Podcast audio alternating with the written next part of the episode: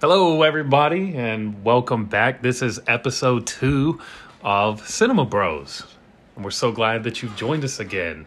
This is G, and I'm here with my fellow Cinema Bro. Nicholas, what's up, guys?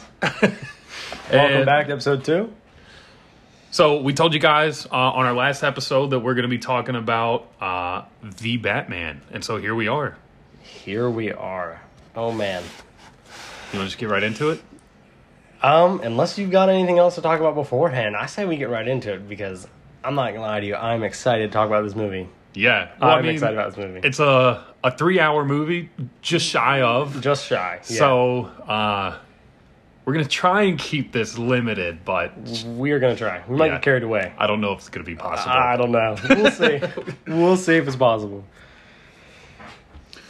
so what you got? What you got as far, far as the beginning? You want me to kick us off? Uh, yeah, I do want you to kick us off. Okay, so I guess I wanted to start with in the you know, somewhat like creepy intro we have where the after we see the title card. right. The somewhat creepy intro we have where uh where Eva Maria obviously plays, which we'll go back to, I guess, multiple times throughout this podcast. That that song first plays and it comes back a million times. It does. As the Riddler is watching um, some people through a window. Mm-hmm. Um, and that plays, which comes back majorly multiple times. That song does, I mean, um, for the Riddler as a character. But you don't necessarily know it's him. Right, yet. and that's what I was gonna say. Because at Yes. first you don't really know who it is, who they're, who he's watching, Mm-hmm. um, or or any of that. So it, it definitely piques your interest when the movie starts because you're you're trying to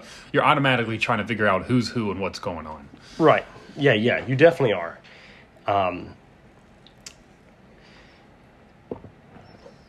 yeah, i- and it's it's very like creepy scene. Someone's watching someone, you know, is basically what and then, you know, it immediately cuts to someone who we find out is the current mayor of Gotham City Right. watching the uh, news, which was a debate, I believe it was. It was right. a debate. It was his debate with the uh, current, I guess, uh, the the other candidate right. for mayor. Yeah, the other candidate. his opposition, right. you could say. who is Laura Real, I believe her name is. Bella. Bella Real. Yeah. Thank you. So, and I, I I noticed this too, and I wonder if this was intentional. Real is her na- last name, and it's spelled like real, and her slogan is a real change, s- right? yes. So I wonder if that was uh, you know, if they did Yeah. that on intentionally. No, yeah, I have to assume they did. Okay. Yeah, I hope so. It Um, just makes way too much sense for them not to, have, right? No, yeah, for sure. And um, you're introduced to the villain of this movie, who's of course the Riddler, in a really creepy way, and that's it being a jump scare when you first watch the movie. You know, it goes black because he turns the TV off and he and he walks away, and boom, So Riddler's there. and I actually like made a point to keep that so because he turns the TV off. No, he doesn't turn it off yet. Not yet. The TV just kinda the goes TV black goes for a dark, second. and he Yes. walks away, and you don't see him. But then when the TV like Reilluminates. and it lights him up there, and he's just standing there. It's like And the reflection in his glasses, which makes Yeah. it even creepier because it's like eyes. when he's wearing a mask too. Just and overall uh, looks really creepy. Yeah. yeah. Uh, that's like a fear, you know. Someone's in your house. I get why people are afraid of the dark, right? Right. Because it's just you've got this guy You're right. hanging out. and Yeah. you don't even know. And uh, nothing is said after he turns the TV off. It's completely quiet. And then he like does this weird like shriek noise, jumps on him, and Very primal. it is. Yeah. When he he almost It's like he was getting ready or he's preparing. he, and and so I was kind of so he's watching the mayor, right? Right. Um this figure because still at this point um you really don't know who it is. I Mm-hmm. mean they they haven't identified who this individual is in the mayor's house. right. Um, so I mean, you know, it's the Riddler, but he's watching the mayor, and it actually, you know, the mayor turns the TV off and takes a last sip of his drink, and you almost get the feeling that he's going to turn around and look over his shoulder, but he doesn't, Doesn't. Yeah. and that's when he gets attacked by the Riddler, and so I was almost wondering if the Riddler wanted him to notice him. Because he did make this like very primal, like Right. shriek before he. I, I, I think you're right. I think he wanted him to be scared before he killed him, which Yes. if he turned around and saw someone standing there, he would have been scared. So maybe that's why this, the scream or the shriek was to scare him e- because he didn't Mm-hmm. turn around. It was an alternative. or out of like frustration or anger, but that's a good point about him being scared because fear is brought up a lot in the movie. Fear's a big tongue. Yeah. Yeah. So I don't know. He attacks him, and then it's pretty disturbing how then he's just breathing so. he- he- It's just like he's so calm, right? It's And just it's like, it's almost like he's like, it- it's like he's happy. There's no like, you know, there's no like w- worry, I guess, in his breathing. You know, he's very like, he, at one point he kind of takes a deep breath. He's like, ah, like he did it. He Yeah. killed the mayor, you know? yeah, um, which I wanted to mention that there is a single shot on a, on the floor of the carpet tucker, which you don't really learn what it is unless you know Right. till the very end of the movie, which it comes back in a major way, and when it does. You're like this guy's really smart. The Riddler planned it so far ahead that he knew they find that weapon. Yeah. But it comes sliding towards the camera, and you already see it. Um, but the shot like, lingers until he comes walking over, and I think it's so you To rec- pick it so- up. so you recognize it later right. you know, if you know what. No, it I think means, it yes. definitely was to plant that seed. And there's several things that either come back full circle or just have a whole nother layer to it. right, Uh, But I agree. right, yeah, and I yes, right, And and and so I mean that that's basically like your opening scene is which the I thought was a assassination. absolutely of the- amazing opening scene. There's no Batman; it just gives you the tone of the movie right right away, which Yeah. is as described by the director Matt Reeves is a is a is a noir. It's supposed to like feel really like old detective y like.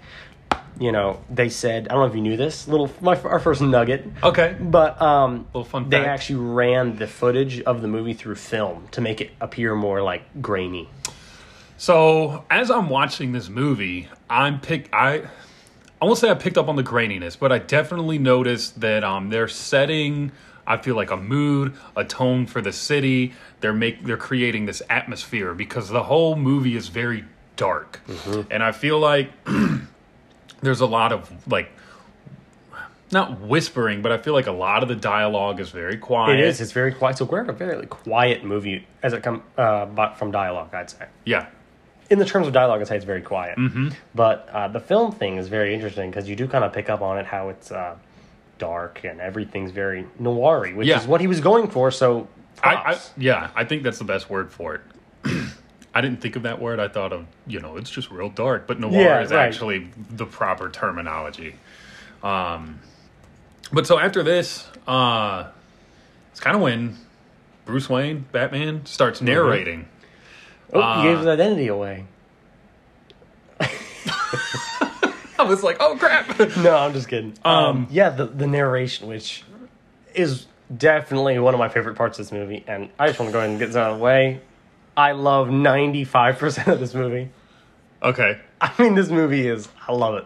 I love this movie. So I'm going to say, be saying that a lot. So I'm sorry if I sound repetitive, but I do love the narration. I think every superhero movie should have its main character narrating. It's a great way to do the movie. I think so. okay. Well, and we kind of talked about this on the last podcast. Is that you know this is kind of your realm, the DC, the Marvel, the superhero stuff. Like this is your Well, I appreciate I like to think so. Yeah. Well, definitely. So I mean, yeah, I, I I would take your word on that. Right. So when I was watching it in the theater for the first time, I had high hopes for this movie. Like I was, I was so nervous and excited because I wanted it to be so good because I thought it was going to be. And when he started narrating, I was kind of leaned back in my chair and just went, "This is perfect. Yeah. This is what I wanted. Yeah. I wanted."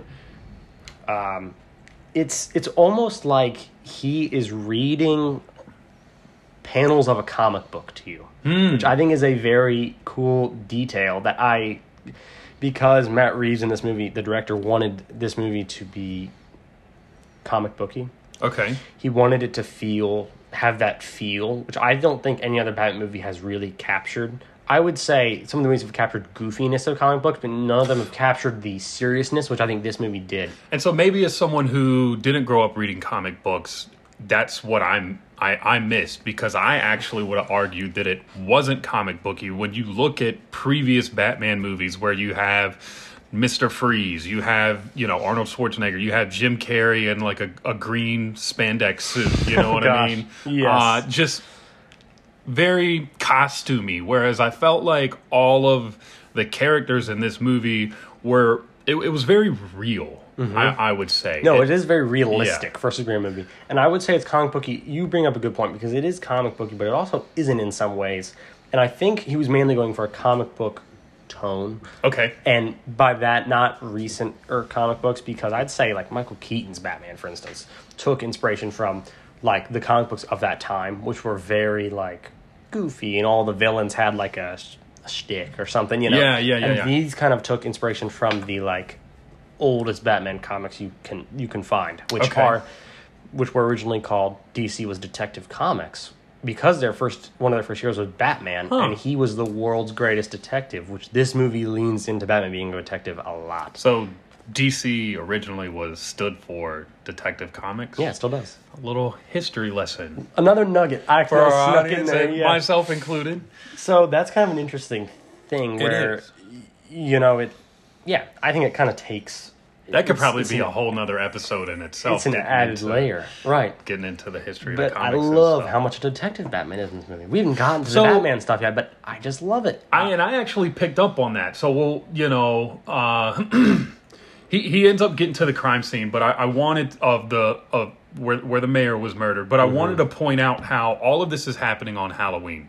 Um, Right. And as he's narrating, there's a shot which is in downtown Gotham. Happens to look a lot like. Uh, it's not Central Park, Times Square, New York. Happens to look a lot like Times Square, New York. Mm-hmm. Yes, Um, it does.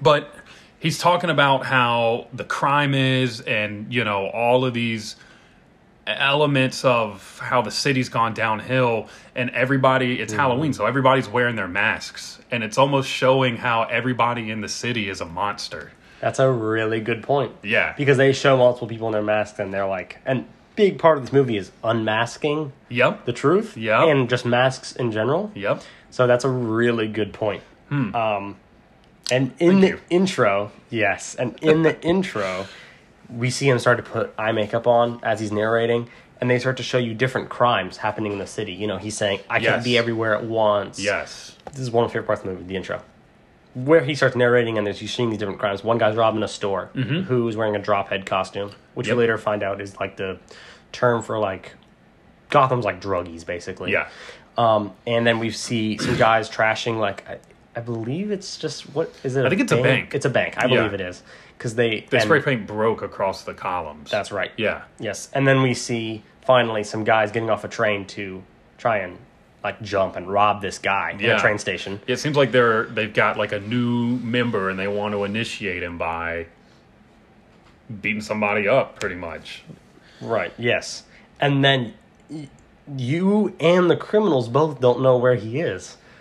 I, c- you keep thinking, okay, he'll be at this one, and then they show a different crime. You're like, maybe he's at this one. Right. But the point of the intro is to show, and he says this himself, is that he can't be everywhere at once. But the point of what he's doing and what he's achieved is that that's the point, and no one knows where he is, and he's Right. the shadows to make people think twice, about doing crime. right? Because could is is he gonna come Yes. get me or not? And and I think he even has a point where he says, uh, "Fear is a tool, Fear is a tool. I or love that fear is a line. weapon, or I something." believe it's like- fear is a tool. I think yeah. it is. Yeah, Yeah, I wrote. Yeah, it's fear is a tool, and he says, "I am am the shadows," you know, because and then the one guy drops the spray paint can, and it rolls into this like dark part. he's just like, "I'm gonna leave it." and he's like, you know, is, is he standing there? Yeah. You know, if he is, I'm getting out of here. So him and his crew roll out, Mm-hmm. and the the drop head gets hit by a car, looks up, and the Sees bat the bat sign. sees the bat signal, and he goes, you know, Yeah, I better get gives- out of here. And he gives up too. And then he looks in an alley and it's completely dark. And then, you know, finally, of course, you know, this is all wow. The theme starts playing. I would say one of my favorite superhero themes that's been made ever. I just find myself humming it after this movie's over, and it starts playing as the the theme composed by Michael Giacchino, which I wanted to go ahead and say. Big shout out to that guy because this theme is phenomenal. I just find myself humming it. Got it in my Spotify playlist. so It makes you feel cool when you're listening to it. You know, you're like, yeah. I am the shadow. You know, it is Damn right. it is awesome. It is such a good theme, and they you first hear it as he's putting the eye makeup on, Okay. and you're seeing the when crimes. I noticed too that all of the main characters, at least, um, kind of had their own little theme music. Like it'll start Mm-hmm. to play, and you realize, okay, this is going to be centered. This scene is going to be kind of right? Mm-hmm. for uh, this individual or that individual. Um, and it took me a while to notice that, but To pick him up. Yeah. Yes. And it's all Michael Giacchino. That guy is so good, and he's done movies you don't even like realize that he's done. You know, um, ah, gosh, I looked up the other day. Uh, he's just, he's done all the Jurassic World films. really, Yeah, he's done a few couple Star Wars movies. The dude's Oh, good. wow, He's got some. He's done a good ones under few. his He's done a belt. few Thor movies for Marvel, I believe. Okay. Over at Marvel, he's done a few of those. So what else? What, you- what, you- what you got? What you got next? Well, so I just kind of going back to what we were talking about with the different scenes showing all the different crime going on. They did a really good job setting it up to show how the city's seems like it's in anarchy. I Yes. mean, just you know, anywhere you go, um, there's gonna be trouble. But we talked about the group of guys that ultimately were gonna initiate this kid into their little gang or whatever um, by jumping this guy when he gets off the subway. And this is when Batman pretty much makes his appearance. Well, right, and I wanted to mention before we get to that. Okay. that the, the kid that they're about to initiate already looks nervous, but the minute they get off the subway and the subway finally drives away and they've cornered this guy, he looks up for a few seconds and there it is Sees again. The bat signal. You know, and he start. You can see it in his face. He's a little He's like, uh, I don't know about this guy. worried about that. Right. Yeah. Yes, you can already see he's a little worried about it. Which, quick nugget again, Oh, another one. the that kid that is being initiated Yeah. was actually in another uh, DC project on HBO Max. He played Tim Drake, which is a, a version of Robin in the TV show Titans.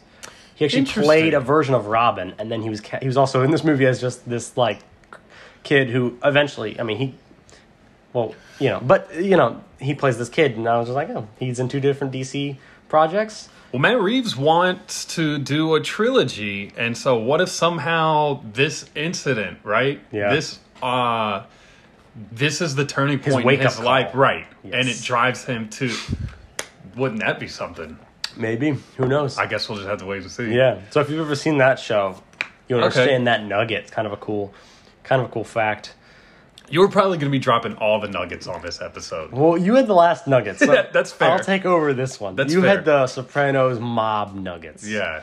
Yes. So yeah, and I just want to mention that the setting of Gotham, this version of Gotham, Mm-hmm. is the most. I'll say it's it's the most closest to versions of the comic book I've read. It's So let me- always dark. It's always raining. it is and it's yes. and it, it just looks perfect to me. It's so grimy, and I think the ooh, what year was it 2019, I believe, uh, or 2018, uh, 2017. I don't know, but the the Joker film with uh, okay. uh, that movie captured a pretty good Gotham, I would say as well. That was set in the 70s. Um, that captured Gotham really well, as uh, I would say. Talking about the one with uh Jared. No, Joaquin Phoenix. Okay. and Robert De Niro are Gotcha. in that movie. Um, it's just right off the comic book page. I feel like just torn right off. It's always rainy, you know. Versus something like The Dark Knight, which they just take overhead shots of Chicago, which is fine, but it's you know this Is it though? right. I, I mean, feel- it's fine if you don't really care, but I care. Gotcha. Gotcha. know, because oh, and I'm I sure there's wouldn't- plenty of yeah, I want who Gotham do to as well. feel like Batman's like Well, I mean, walking that- around. that- well, that's what it is, right? We're we're watching Batman, Right. so it's gotta Yes. be, you know. Exactly. Exactly. So I just wanted to say that I just think it's perfect. The s- the setting is. So then we can go back to where you were. Batman Well- makes his grand entrance. He Right, Introduces so- himself to us in a He- oh, very and what grand an- way. What an introduction it is. Now, I did have one thought, right? So w- they just set us up to show that all these people are like terrified of Batman. Mm-hmm. But when he comes, you know, so they, they stop what they're doing because they hear these footsteps, right? Ooh, and where does the- he, and what does he do? He comes out of the shadows. the footsteps. The footsteps. But what I don't, this is the one thing um, that I didn't understand, but I got past it pretty quick because it's Mm-hmm. a crazy scene. Was that they didn't seem to recognize him? They're like, oh, what is this guy? I get that it's Halloween. Well, so that main guy that he first that is in the front that you focus on the most, Who's is like kinda kind of like the ringleader of the yeah, group. he's or kind of like whatever. laughing, like look at this guy. Yeah. and a few other guys doing that, but if you look in the background, most of the guys are like taking a few steps back. Okay. They're like it's Batman, but I think some of the guys are just so like mm, he's a myth, you know, because you got to think for most of these criminals, they've only heard about him. This is year two Batman. well, He's that been was Batman for two years. Yep. Some of them have not run into them yet. You know, by the end of Batman's career, he's probably found every criminal. But at you know, some of them I just think he's a myth. He's in the newspapers. People say other criminals say, "Hey, we see we saw Batman," but when they first see him for the first time, that has to be a, a shock. Where there he is. Yeah. he's real. And I guess you could see it either way, whether this is a real deal or like who's this wannabe, you know. That's true.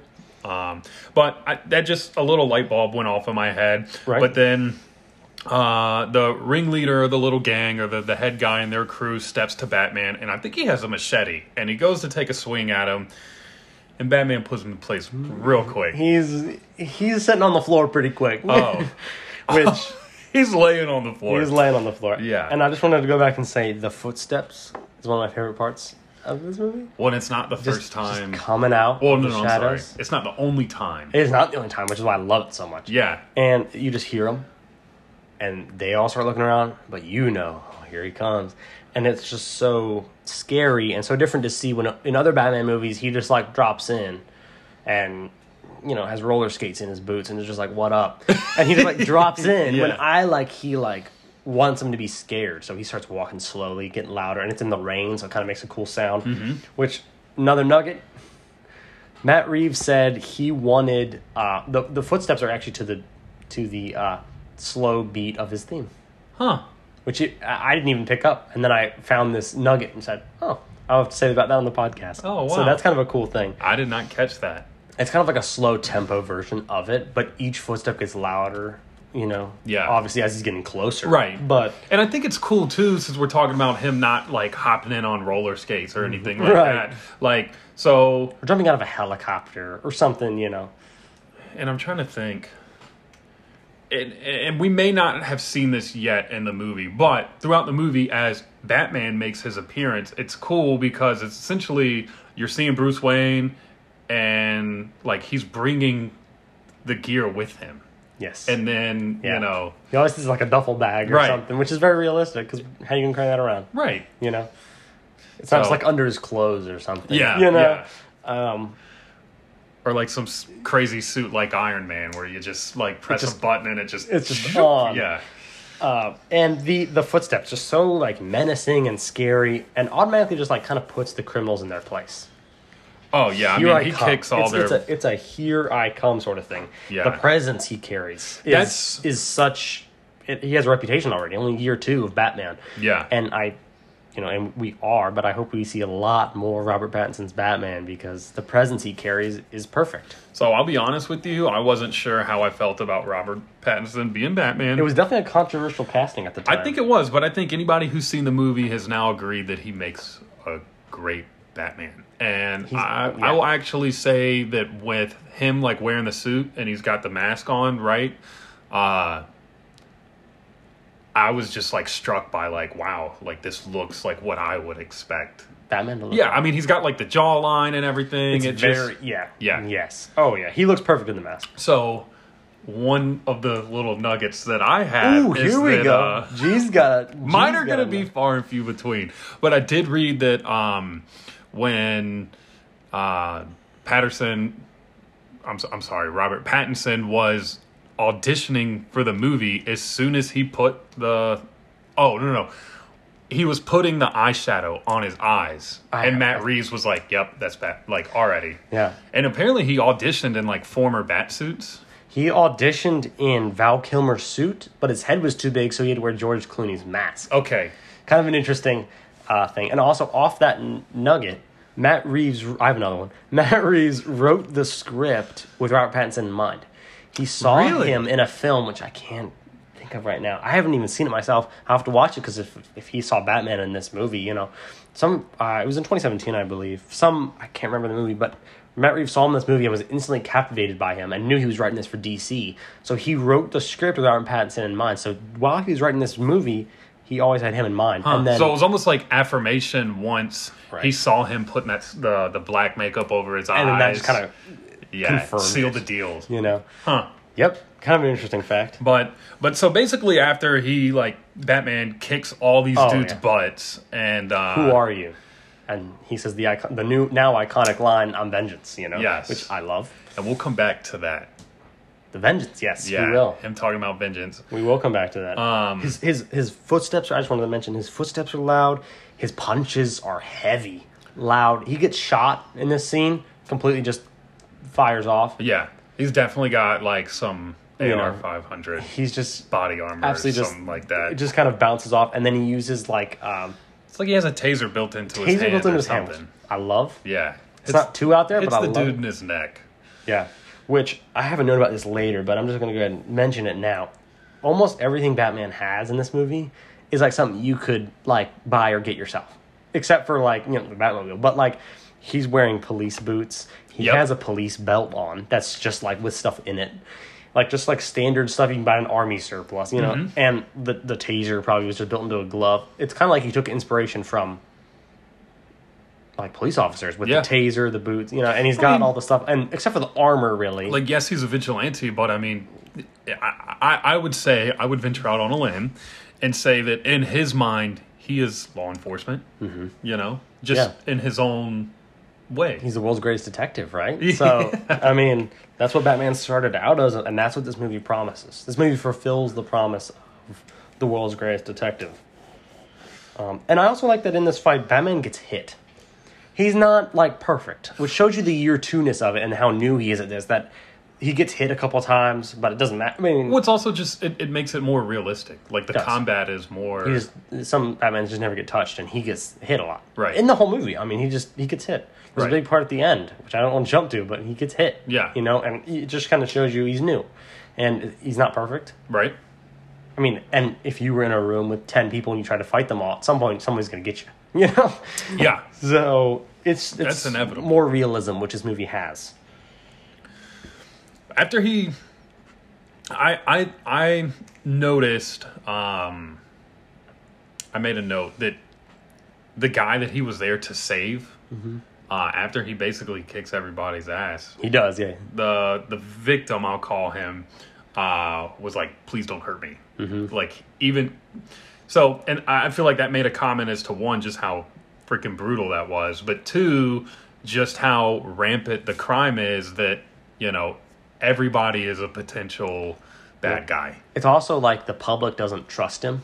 right? and he's not really a hero yet, which the end of the movie has a great commentary Mm-hmm. about that nobody sees him as a hero yet, and they don't trust him. So this it kind of shows you that this guy's like, I've heard stuff about you, man. Like I know you just saved me, but please But back like away. I don't know who you're right, Yeah. but I don't know who you are. Yeah, I mean, you, so you wear a mask for a reason, right? Yeah, That's a So- great point.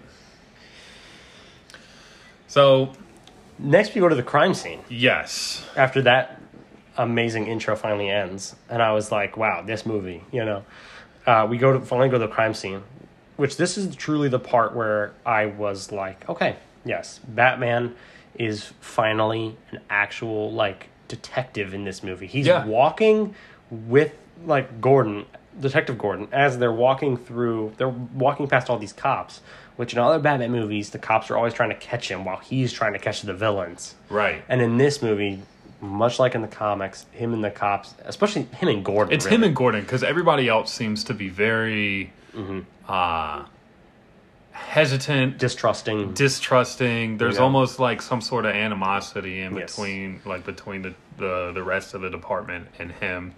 Um, like to compare to the to the Dark Knight film, him and Gordon work together in those movies, but nobody knows they're working together except for Batman and Gordon. Gotcha. And in this movie, Gordon's like, "Yay, man, you're coming with me." He calls him man like all the time, which I love. He's like, "Man, you're coming with me to these crime scenes because I want you to figure stuff out," which he does. Right. You know. well, we're gonna and and as we see here, uh, he's clearly a natural detective. He, he's the best in the room. Yeah. Easy.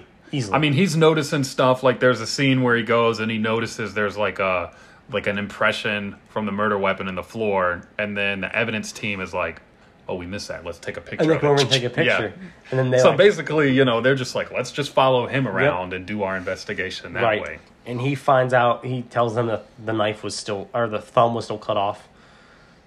He says like something about the, something around the wound. Is Yeah, the- I think he says. did- Doesn't he say it was done post mortem, like Yes. after he had died? right. Yeah, because of like how the how it was cut off. Yeah. he just notices things that nobody else does. Mm-hmm. You know, which maybe if you, I mean, gave Gordon time.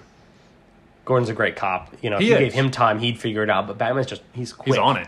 He's just quick. on it. Yeah. Yeah. he sees it and it's boom. He notices it. And I'm gonna say favorite points, favorite part of the movie again, but. The Batman and Gordon relationship in this movie is portrayed perfectly to me. Okay. it's very we're going to help each other out we're we're partners you know it is like they're partners gordon and batman are partners and they work together and they help each other out That's a really good way to look. I mean, I, I now that you've said that, I can't see it any other way. But that, that, yeah, I think you're hitting the nail on the head that they are in fact partners. which yes yeah Yeah, Batman would have made great police. yes That's just not the way that cookie crumbled. no Um, and the way the cops like looked at him as he's walking down the hallway the one martinez is his name stops That's his Batman, name? Okay. which i just can't believe i was like i Are would you gonna not- put your hand on his chest? Oh, and he just kind of looks at him, and I was like, dude, I would not do that. Yeah. Even if even before he looks at me, I wouldn't have done that. The look was scary enough, but I just wouldn't stop Batman. If such of you heard stories about him, I'd be like, all right, dude, Yeah, he's with Gordon, and Yeah. he says Martinez, he's with me. I Yeah. believe that's his name. Yes, Officer Martinez. Okay. You know, and he's like, he's with me, which again is the Gordon and Batman. He ha- takes him along with the crime scenes. Mm-hmm. They're partners. And I mean, I'm I'm surprised that there is such animosity. Now, granted, this is the first crime scene we've seen him on, but it definitely seems like he's helping them out. He's helping the investigation. Um, Well, like you said, he's finding stuff nobody else is. right. And so you would think they would welcome that. Um, But and Because maybe he's a that's vigilante, he's looked upon. right. And maybe it's also that you know, well, if you're making me look bad at my job, then I'm not going to like you. You know? Mm-hmm. No, yeah. So I mean, he's a better detective than everyone there. And, Yeah. and that's perfect because he's supposed to be the best detective. And unfortunately, none of the media, uh, none of the other Batman media have really given us that, that, um, I don't know, that fact that we, that the comics showed so greatly is that Right. how good of he is. We've never gotten that before in a Right. movie. Right. But this movie represents that and shows you that he's the he's the best, which he should be the best detective. I mean, Right. So, and then we learn that uh, the mayor's son is the one that found him. right? Yes, the And- mayor's son found him. Yeah, Yeah, and I think this uh, the son discovering his dad. Um, there's like these echoes to Batman's past. which you There. don't even see in this movie because No. everybody already knows what happens. Everybody knows it. I know it, and you know I I'm don't, yeah. so glad they didn't do it. They didn't show you again because we've, seen, it, so enough. much, you know? right but i We do like happens. how they they touched on it a little bit with this They do. and then it definitely shows how it makes this case almost hit closer to home because i Mm-hmm. feel like he can relate like i feel like he's almost seeing himself in that in that boy A hundred percent, he is. Yeah. Yeah. he takes a good long look at him and just kind of feels bad. And Gordon has to remind him, like, "Hey, man, we got to go." You know, Yeah. I think is what he says. we really gotta go And I want to rewind real quick to when uh, Commissioner Pete Savage comes in and is yelling at Gordon that they used to be partners. Why are you doing this to me? He doesn't like the Batman's name. oh Commissioner Pete Savage comes in and commissioner gordon used to be partners uh, the the Commissioner Pete used to be partners with Gordon. okay yeah But that's Gordon's what I was- just a detective at this time. right right right right Yeah. i didn't know that Yeah, they used he said, you know, we used to be partners. Why are you doing this to me, man? okay And um, and then he says, why is he here? He's a vigilante. And then Gordon shows him that the letter says for the Batman. Which, as he's showing them that, what does a, a liar do when he's dead? Batman easily solves. He easily solved the first yeah he riddle got and that real says quick he lies still yeah which is perfect. It's immediate. I love how quick he solves the riddles because the Batman and Riddler thing should be like, uh, yeah, it- uh, back and Back and forth, and, forth, it's yeah. supposed to be that Batman's the only person that can solve the Riddler's games, which is why they do it for. you Well, I mean, know, they're for him. they are for him. Yeah. Mm-hmm. and he's the only one that can solve it. But he easily solves the first riddle, and it begins the cat and mouse that they play in this game in this movie. Um, and then you know, yeah, right. And then uh, the next note I have is that he finds the kid, which you touched on, because Yep. he finds the little footprint, and Gordon walks over and says, Oh, "Oh yeah. the kid found him." Yeah.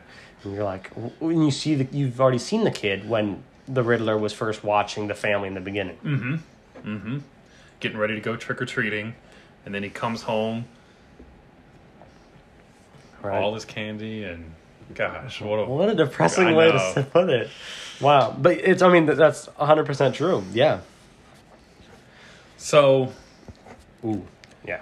after this, uh, the crime scene, Batman essentially leaves. You know, he's he's gathered what he needs to gather, and I really like how he drives away as Bruce, not necessarily Batman. Right. He's just on a motorcycle and he puts his helmet on, but he has like a bag with him. right, He which, just kind of took everything off. which I you know you just had to assume that the, the suit's in there. Yeah. But- Because he's not, he doesn't have, you know, the bat bike that can, that he like calls with a That has, remote like- and it drives up Right. and he like drives away. It's a real motorcycle. It's just a motorcycle, Yeah. and he just puts on a helmet. So you know, and something in the way by Nirvana plays for the first time. so this it's movie. the, it's building right. Um, It is. It does build. it builds a yes. little bit and then as it's the chorus starts like i don't want to say as it drops but like right as the chorus starts it switches to this point of view shot of him on the motorcycle and i just thought that was done so cool It is great, and I, I love it, and I'm really glad you mentioned it because I meant to write it down and I didn't. So I'm really glad you mentioned that's it. what i'm here for man I love that. Yes, and that song is just a great song for the movie. Yeah. and Bruce Wayne in general. right because it's very i mean obviously nirvana is a grunge band but that song in itself it's It just kind of reminds me of Bruce Wayne now.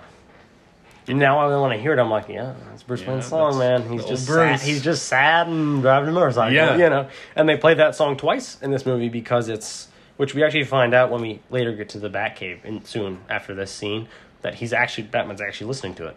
He turns down the music in the Batcave when um, the TVs is going on in the back and they're talking about the murder of his parents, and he actually like turns down the radio. So Mm-hmm. Well, he's so- actually listening to the song, which I, is kinda and i cool. didn't even catch that that's pretty cool. Kind of a cool detail. So I think it's cool how, you know, normally you think of the Bat Cave, right? And it's like in some cave and it's like all It's kind of an elevator that, like, a really fancy elevator that takes you down, like Michael Keaton's. You know, Yeah. And this one is in an old subway train station. depot. Yeah. Yeah. It- But it's the Bruce it's the Wayne terminal. yeah, the Wayne terminal. Uh And Alfred rides down in this like old rickety elevator with a weird, with like a creaky gate. It's just kind of brings it surface level and really the movie's very grounded. yeah. And this kind of grounds the Batcave, which this movie grounds a lot of Right. Batman It- it- stuff. it's more realistic. It's more um digestible, I guess, cuz you're like, yeah, I can see that. Yeah.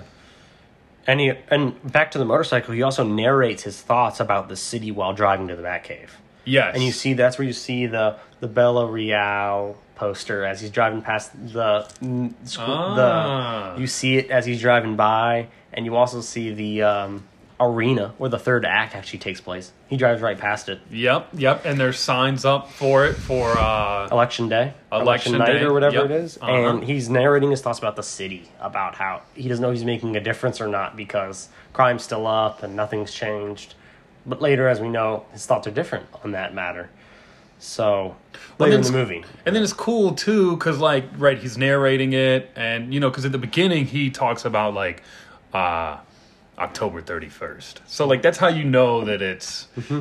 like a journal entry, and then like it kind of wraps it all up with him like actually writing And it. it in the actually shows him journal. writing it, Yeah, yeah. I thought that was really really, sweet. like that. Yeah, very good detail. Yeah, because like it from from be- from the the point where he starts narrating his journal entry to the point where he does that, enough time has gone by that it actually slips your mind. Like you just think he's narrating Mm-hmm. it, and then it reminds you again, like no, he's like writing this down. transcribing all of this. Yeah, You're just you're basically you're basically in Bruce Wayne's mind at this point. You're you're you're he's he's pouring out his thoughts of his day in this journal, and you're just hearing pieces of it. You know, right. which I also wanted to mention, he doesn't have a crazy amount of gadgets in this movie. It's No. not like insane. You know, I'd say other the Batman- craziest thing he has is that contact. which I was just about to bring up. Okay. But um, like other Batman have had like grenade launchers and like crazy tech Yeah. and stuff. Um, but he using the contacts with cameras so he can see everything that happened in a night. And record it. Absolutely genius. When he talks about how like record it, I right. have to watch it all again to remind myself. because he for, starts to forget and Yeah. stuff, and it's heavy and and it's a it's a genius idea that's never been done before in any Batman media, but it's a genius idea. I mean, Hmm. I I, think- guess I have to credit it to Matt Reeves or the writers' room, but great idea. So he can, you know, he's looking at clues at a crime scene, so he's might he wants to, he might want to go back and look at that stuff because he doesn't get that stuff. The police Right. station does. Well, and most right, and he can't take evidence home with him, you Right. know, and you know he's not going to sit there and whip out a little spiral notebook and write something down. Batman, yeah, no. Nah. So he just looks at it, and you know that's him cataloging that. Once again, hits on the detective point. He wants everything to be cataloged. He Yep. wants everything to be right. He doesn't want to just go off his memory, so he wants he doesn't trust that. So he Right. uses the contacts to remind himself. So, um, Well, then we get the mention of his parents' murder, just to remind you. It comes on the TV in the back. And I actually had a note about this um, that like it, it touched on the thought that I had of the connection earlier. So if you didn't get it then, now you do. You know? Right. Yeah. Right. And then we're we're introduced to Andy Circus, who plays Alfred. Yes. So I Which- have a couple things that I actually had about him. Ooh, okay. No, no crazy nuggets or anything, but I just really like how he kind of s- just steps up. Right. He's like you know, um, because in the card that was left for Batman, when you solve the riddle, you get a little little piece of the legend for the cipher and or the key, I guess. Mm-hmm. the would key, Be. right? He just steps up and says, "I'm gonna start cracking some codes." yes. Yes. I actually, when they said they announced that Andy Serkis was cast as Alfred, I was like, interesting choice. You know, in other superhero movies that I've seen him in, he was um, Ulysses Claw in the Marvel films, and that's just like this very like weird villain character who's not like much to write home about. He's not anything like crazy. So casting him as Alfred was very different, and I kind of love it. You know what other weird villain he played? No, I don't. Um, Nugget me. You, I, I- I would say you could consider this a villain, uh, but Gollum.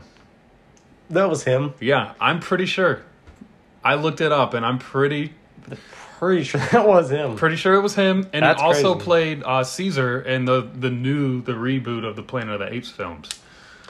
He does a lot of capture work. Yeah. So I actually looked him up um, just because I thought that even though he has a smaller role, that he had he just did it so well.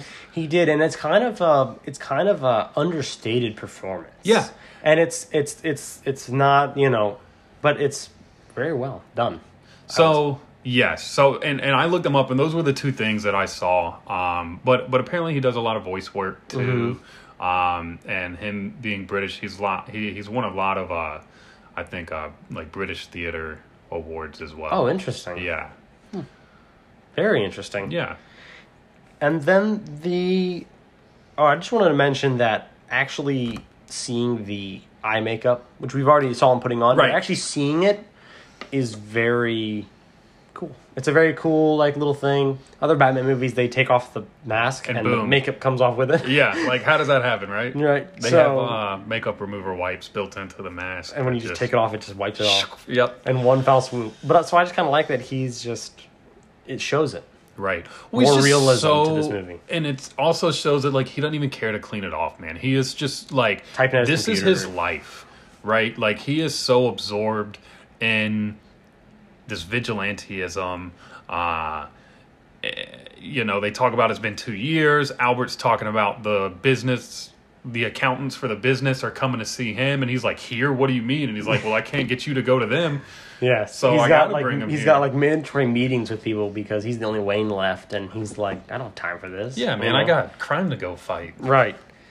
And then as as he walks away to go get a, take a shower, Alfred tells him to go to clean up. Alfred's watching the the videotape, and it's actually the part where he's looking at the kid, and it's a very real. It's very like underrated but sad like moment in the movie.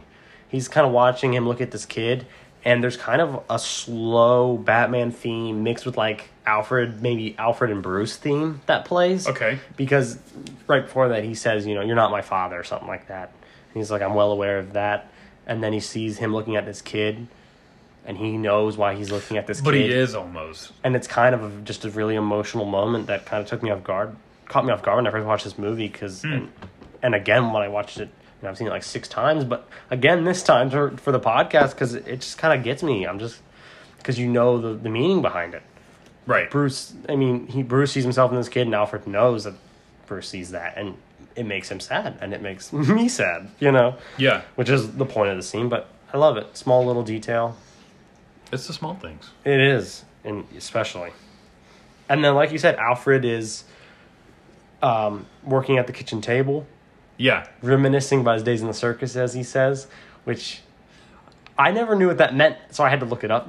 I thought he said in the service. He says the circus, which is Ah. actually a code name for an MI6, which is British Special Intelligence. It's a Okay. code name for like their bases they had, which in every iteration of Batman, Alfred was in the British Special Forces.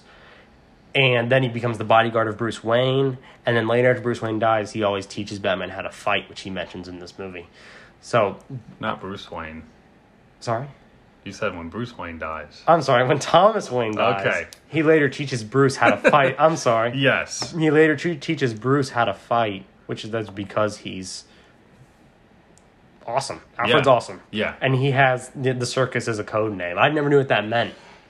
See, I heard service, so I'm I'm glad that you caught that. I turned subtitles on for this watch because I was like, I never know what I actually ended up turning them on. I just guess I hadn't turned them on at this point Right. because, uh, like I said, it's quiet and and for the listeners who don't know, I'm I am hard of hearing. Yeah, yeah, a little bit. Yeah, I'm a deaf old man, a little bit. so Um, yeah. So he's detailed already he's element. already trying to figure out the key, yes, and you're just like, all right, Alfred, getting to work. And He is. Bruce comes out, and the light isn't. Bruce puts on sunglasses. that might be like the one time in this movie that it's actually like bright. Yes, I think so. And the uh, I'd say the funeral funeral scene for the mayor, Yeah, yeah. which we go to later. I'd say is a pretty bright. That's, Yeah. that's kind of brighter, Bright scene, uh, yeah. but it's a very dark movie. I was gonna say, I shut all the blinds where I was watching. I was like, I can't have any light coming. I watched it during the day. I was like, this is a bad gotta idea. get gotta get in the mood, I was right? like, I should have watched it at night. I Set can't the see. tone. I can't see. What you got next? Well, um, so Alfred gets a lot of the code cracked, and then Batman kind of helps him crack the rest of it.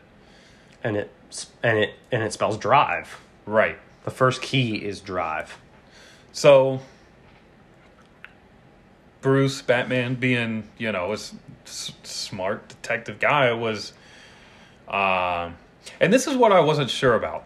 Did they go back to the mayor's house? Because he's because now he's with Gordon again. Him and Gordon are in the mayor's parking garage, I believe it is. So, and that's what I was trying to figure So out come because down like this an dude is elevator. the mayor, and he's got Ferraris, he's got Bentleys, Rolls Royce. I'm pretty Mm-hmm. Yeah. sure it's like some sort of Jaguar or something that Yeah. they're. Good catches. I didn't look that close. Cause Yeah. I, well, because at first I was just like, "Is this an impound? Like what lot or?"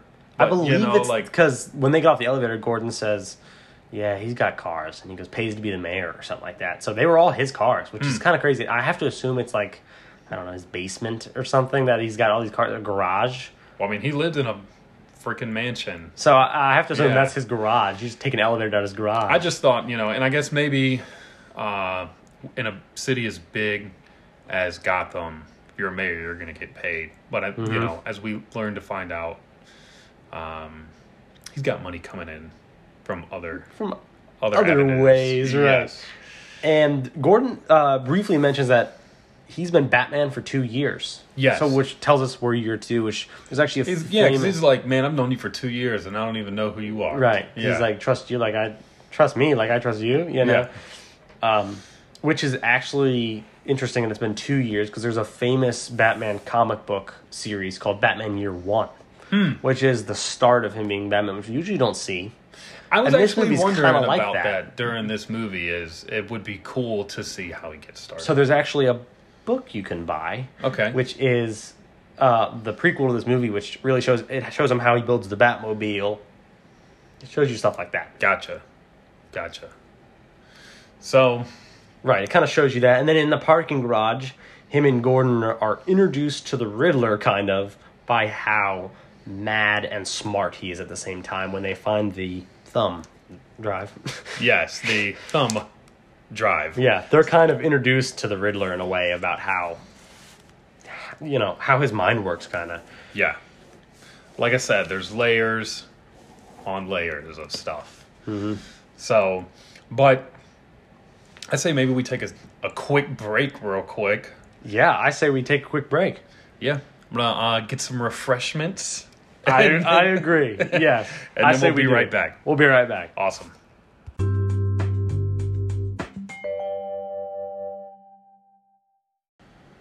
Hey guys, welcome back to Cinema Bros. We are just coming back from our quick little break, where we are resuming our discussion of the Batman. Indeed. Uh, so, you want me to start? Or you want you to start? Go ahead. All right. So my next mm, thing I want to touch on is Batman shows up at the the Iceberg Lounge, Yes. famously known as Penguin's Club in any iteration of Batman. Well- it's always been the Iceberg Lounge. And I don't know, and it might seem irrelevant, but should we talk about why he's there? Right. Sorry. Go so ahead. Mm-hmm. We, so we mentioned the thumb drive earlier. Uh, so once they find out what's on the thumb drive, Gordon opens up its contents and it shows the mayor. Um, and he seems to be, I mean, it's nothing graphic, but it basically shows that he's in an extramarital affair Mm-hmm. um, involving this girl and it automatically starts sending the pictures out to all different people From Gordon's email, which he's From- thrilled about. You know. yeah, oh yeah, he's just happy. Just yes, he is Yeah. thrilled about that. Um, but in an effort to find out who this girl is, um, they see that they're at this club, and there's a certain individual in the background of the photos. Who is Oswald Cobblepot as the Penguin? ah, what a name! that is. Oswald God, Cobblepot. yeah. I would probably prefer to go by the penguin if that was my name too. Right. Um, so proceed. I'm sorry, I just No, didn't you're want to fine. leave that little bit out. No, you're Are we- uh, 100 percent right. After the break, I kind of forgot where we exactly left No off. worries. So he shows up to the Iceberg Lounge, and we fe- first meet the twins, who basically are the guard dogs of the Iceberg Lounge. Yep. Uh, the first time that Batman slash Bruce Wayne tries to get into the club is he just basically walks in. Yeah, he says, I mean- "Do you know who I am?" yeah. Yes. And I'm going to come back to this later. But he says, Do you know who I am? Yep. And I think he says, like, yeah, I think so, or I have a good idea. I think I think that's what he says. Right. I've got a good idea. Yeah. No. Yeah. And he basically just walks through, and I just kind of love how, once again, how he commands a room. He's just walking through this busy club, just walking through, Yes. and then he gets Part in. in the crowd. Right. And then he gets into this quick little uh he gets into this quick little fight with a couple of the guards or just people who are there. One we find out later is an, an uh, off-duty cop, Narcotics officer. right? Um a shotgun hits him from far away. We first see it just bounce off his armor. Yep. He finally he he shows us in the scene the the grappling um grappling gun. Yeah, it's not really like a hook. It's like a not really like a harpoon either. But uh Yeah. I mean, it's a classic Batman staple. You kind of have to have the grapple Yeah. gun. Yeah. But I love how in this movie it's on his wrist. Yeah. And it just kind of l- goes forward so he can grab it instead of him having to pull it off his utility belt like he always has to in other Batman media. Yeah. I love how it's just there, easy to grab, which comes in handy in a lot of scenes later when you have to make a quick getaway escape. Yep, yep. or, you know. So it's just right there. It slides up. haste. So quick little, quick little battle there.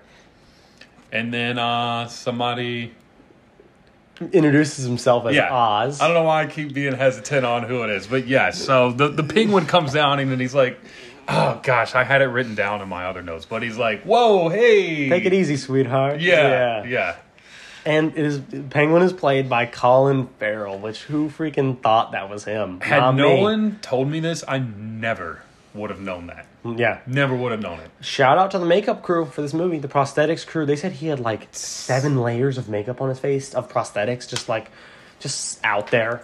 Well, I mean, One of my rare nuggets on this episode. all right, let's hear it. So apparently, it took like six to eight hours to do his makeup before each set. Yeah. And uh, so after he got his makeup done, he wanted to see how realistic it was. he So went to he Starbucks. went down to Starbucks, To Starbucks, I and heard ordered this, yeah. coffee, and nobody knew it was Colin Nobody knew it Farrell. was Colin Farrell. Nope. It's amazing. Makeup. It's it's incredible. It they did a great job. It is. It's very good. Yeah. So Then next we see this shot of um, after him and the penguin talked a little bit. We have they these bring him up. shots. They go back up to his office. They go back up, and we see this shot of these black boots, which comes back because it leads Batman on a big clue.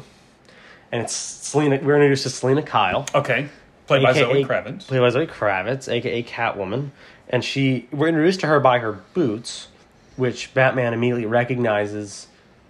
Not shortly longer, seeing that in the picture, Annika, who we find out is the girl the mayor is with, is wearing the exact same boots, which leads him to Bro, I didn't follow even catch that. which is why he follows Selena Kyle home, is because she's wearing the exact same boots. I thought he followed her because as soon as she enters the room, she's like, she knows who he is, and she's like, oh, like what is he doing here? she also looks at the pictures of Annika for a second. looks at the pictures and then looks back at him again, and so I think right there he can tell like she knows who Mm-hmm. this girl is. She knows who he is because the penguin's playing dumb. He's like, oh, I've never seen her before. He's like, "Oh, that's the mayor." And Yeah. Oh. then Batman throws him against the window. Yeah, So I don't know if that's the don't boots. you know my reputation? Right. Yeah, We're back to the mob. We've made it back to episode one. We're back to mob stuff, yes. which this movie have, has quite a bit of. Which It is- does. which again is very Batman comics. There's a whole underground Gotham mob that Batman unravels throughout his time as Batman.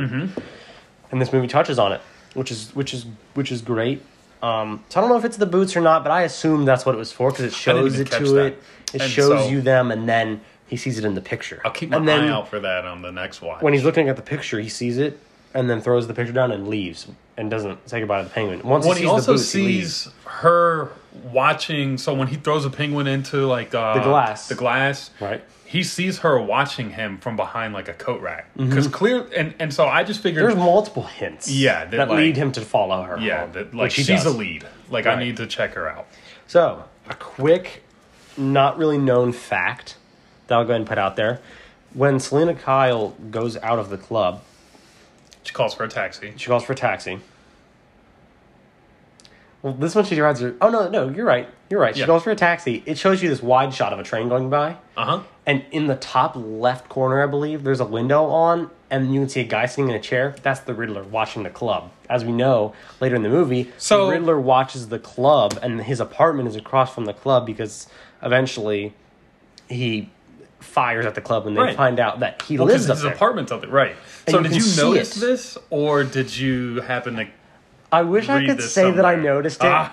but what a great detail they yeah, put in there Yeah, Matt Reeves, I think, believe tweeted about it and said in case you didn't- nobody caught it, now it's on HBO Max. I think it was to promote the movie. He was talking about you can actually see the penguin in this shot, and I went back and looked at it. And the Riddler? the Riddler. Sorry, thank you. and I was like, oh my god, you can't. And he, he has like a, it's just a guy hunched over at a chair. It's more of a shadow. You can't even tell it's Okay. the Riddler. But probably the he's- same apparatus he used to watch the mayor right. yeah Yeah, he's he's kind of crouched and he's looking over um, with binoculars through at the uh, floor at the floor of the club. yeah he's just scoping it out he's just doing recon He is, yeah. So that's kind of a cool detail that you actually see the Riddler um, shortly after the club. Yeah. So, since we're talking about people watching people, um, my next thing is basically where Batman is watching uh, Catwoman, where he's he's he's watching Selena. they the, he follows her in his motorcycle, which you can actually see as she's talking to Annika on the phone in the taxi. You can actually see, you can actually see him in the background in the taxi, following her on the motorcycle, and then yes, he's watching her from like a roof across, uh, watching her in her apartment. Which, he, as he was right, she goes home and Annika's there, Right. just as he expected. And so, and if you didn't know that she was Catwoman, you quickly are able to deduce that she is because there are all of these cats in her apartment. And then he wa- yes, right. And then he watches her go back into the room, and she puts on the Catwoman outfit. So, and that was something that Takes her wig off, sent you know. another light bulb off, light bulb off in my head, or just a thought about how, okay, why is all of her vigilante equipment visible? You know, like Yeah. he's clearly able to see like all of her Yeah. like gear, and I just was like, you know, wouldn't you put a blanket over the window Yeah, so right. people don't Shut like, the blinds. put the make a connection? Put some curtains up. But I guess, I mean, she's probably she's probably suspect this in Gotham, but who's gonna watch you from your window? But I guess in a city like that, you I was probably gonna expect it. say, right, you right. know? So that was just something that I, I noticed and thought about. Um, So yeah, she changes into her Catwoman outfit, jumps out the window, and then Batman continues to follow her. yes, and and then um she goes to the mayor's place yep. She because she's previous crime scene yep because because Annika was the girl in the photo and she is foreign and so basically she's like I'm trying to get out of here. Her passport is in the mayor's safe. which the mayor took from her Mm-hmm. Right. as so we Selena learn. Selena's like I'm gonna go get it. gonna go get it Yep. and she puts on her cat burglar mask which that's what she is at the end of the day a cat and I, burglar so and I noticed that because Batman called her a cat burglar, and so it was almost like a double meaning. Like she's Catwoman because she has all these cats, but she's Catwoman because she's a cat burglar. yeah and her mask has little ears which they show you in a shot while she's getting into the safe Well, and so what's cool about this, and we've talked about how you know there's no like gimmick with the villains or or with any of the characters Mm-hmm. or anything like that. I wouldn't even call them ears. It's more just like a toboggan where like the seam comes up. and it just happens to be pointed on And two it- ends Right, and it just you know because on anybody else's head, you're not going to be like those look like cat ears. It's But Catwoman, because yeah. it's Catwoman. It it works, and it, it does yes, And then the the bat and the cat bat back and forth begins when he drops down and says you're really good at that, and then that their back and forth begins as we see it throughout this whole movie. Oh, when they kind of tussle. Mm-hmm. So this is well now.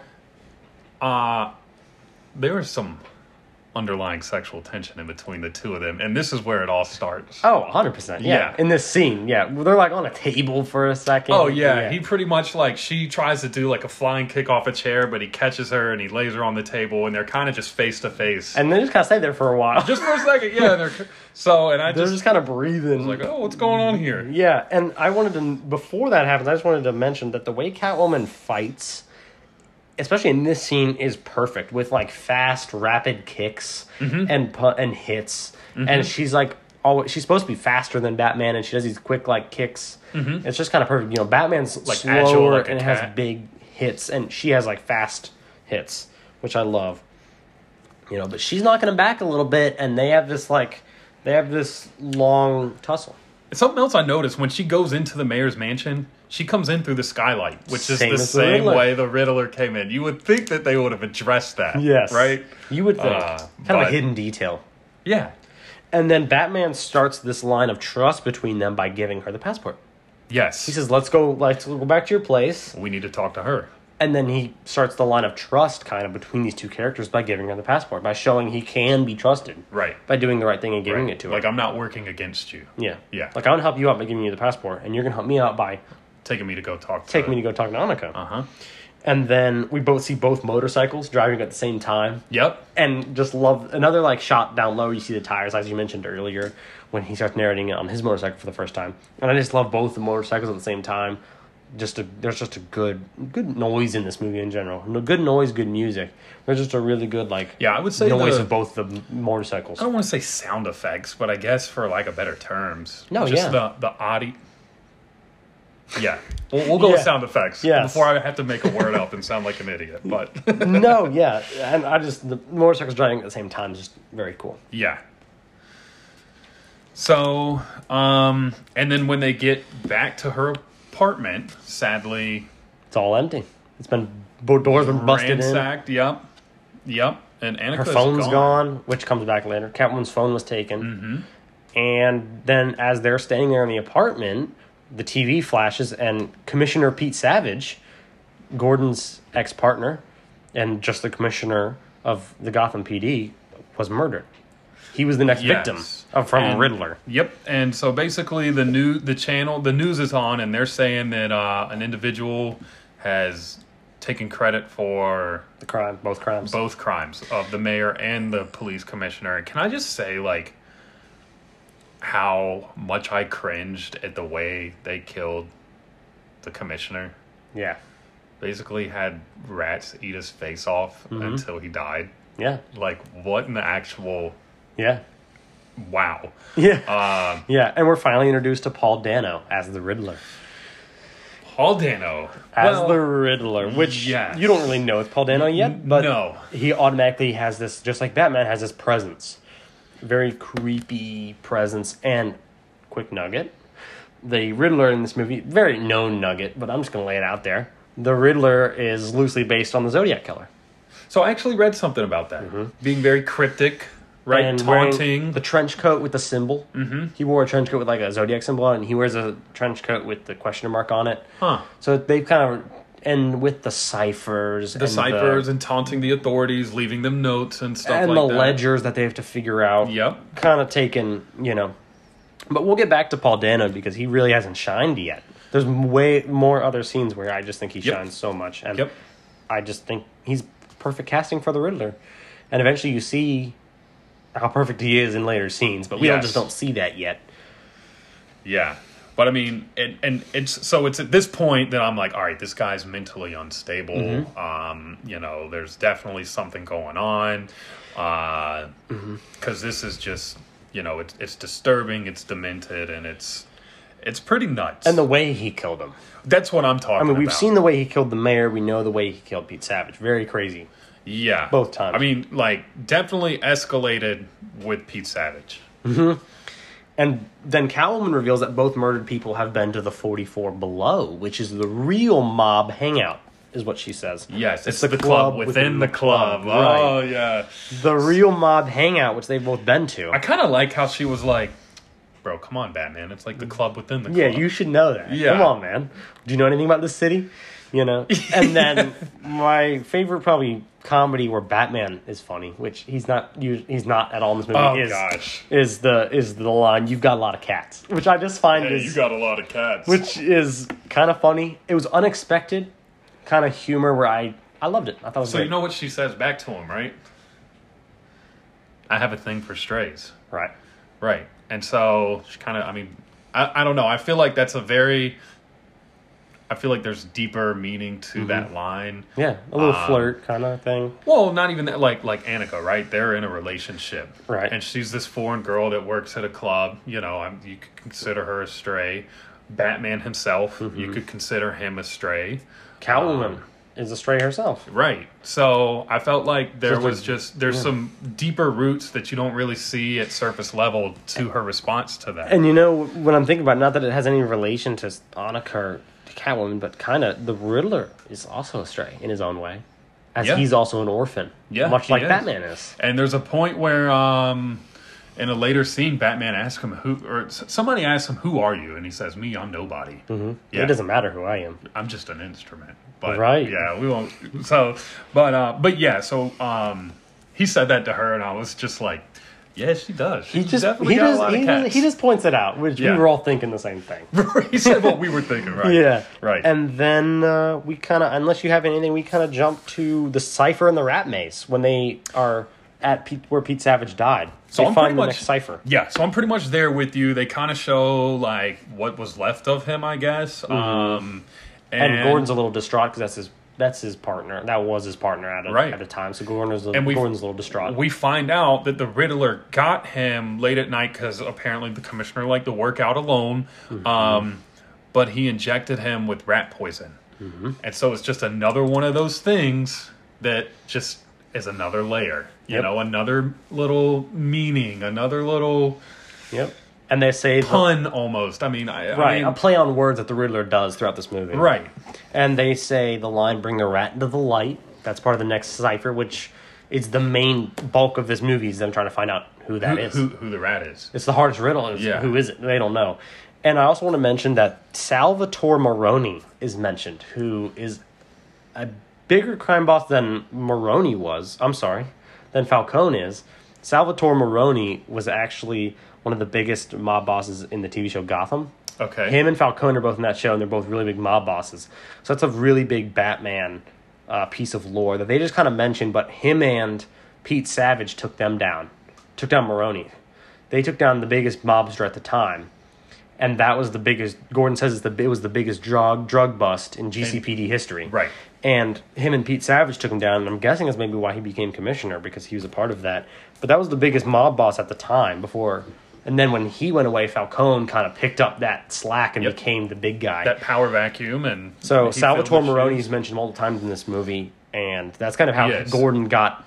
We never like he's never actually a character. We're never you know we're never introduced to him. We never see him. You can but see him briefly in the first scene, actually, where the mayor is watching TV. Uh-huh. In the background, there's a newspaper that says Ah. Salvatore Maroni arrested, and the Maronis have been they're in jail, and there's a picture of someone in handcuffs. You can't really see it. Gotcha, But there okay. is a guy there, but yes, his name is mentioned multiple times, which is good because he's another big mob boss in the Batman comics. right.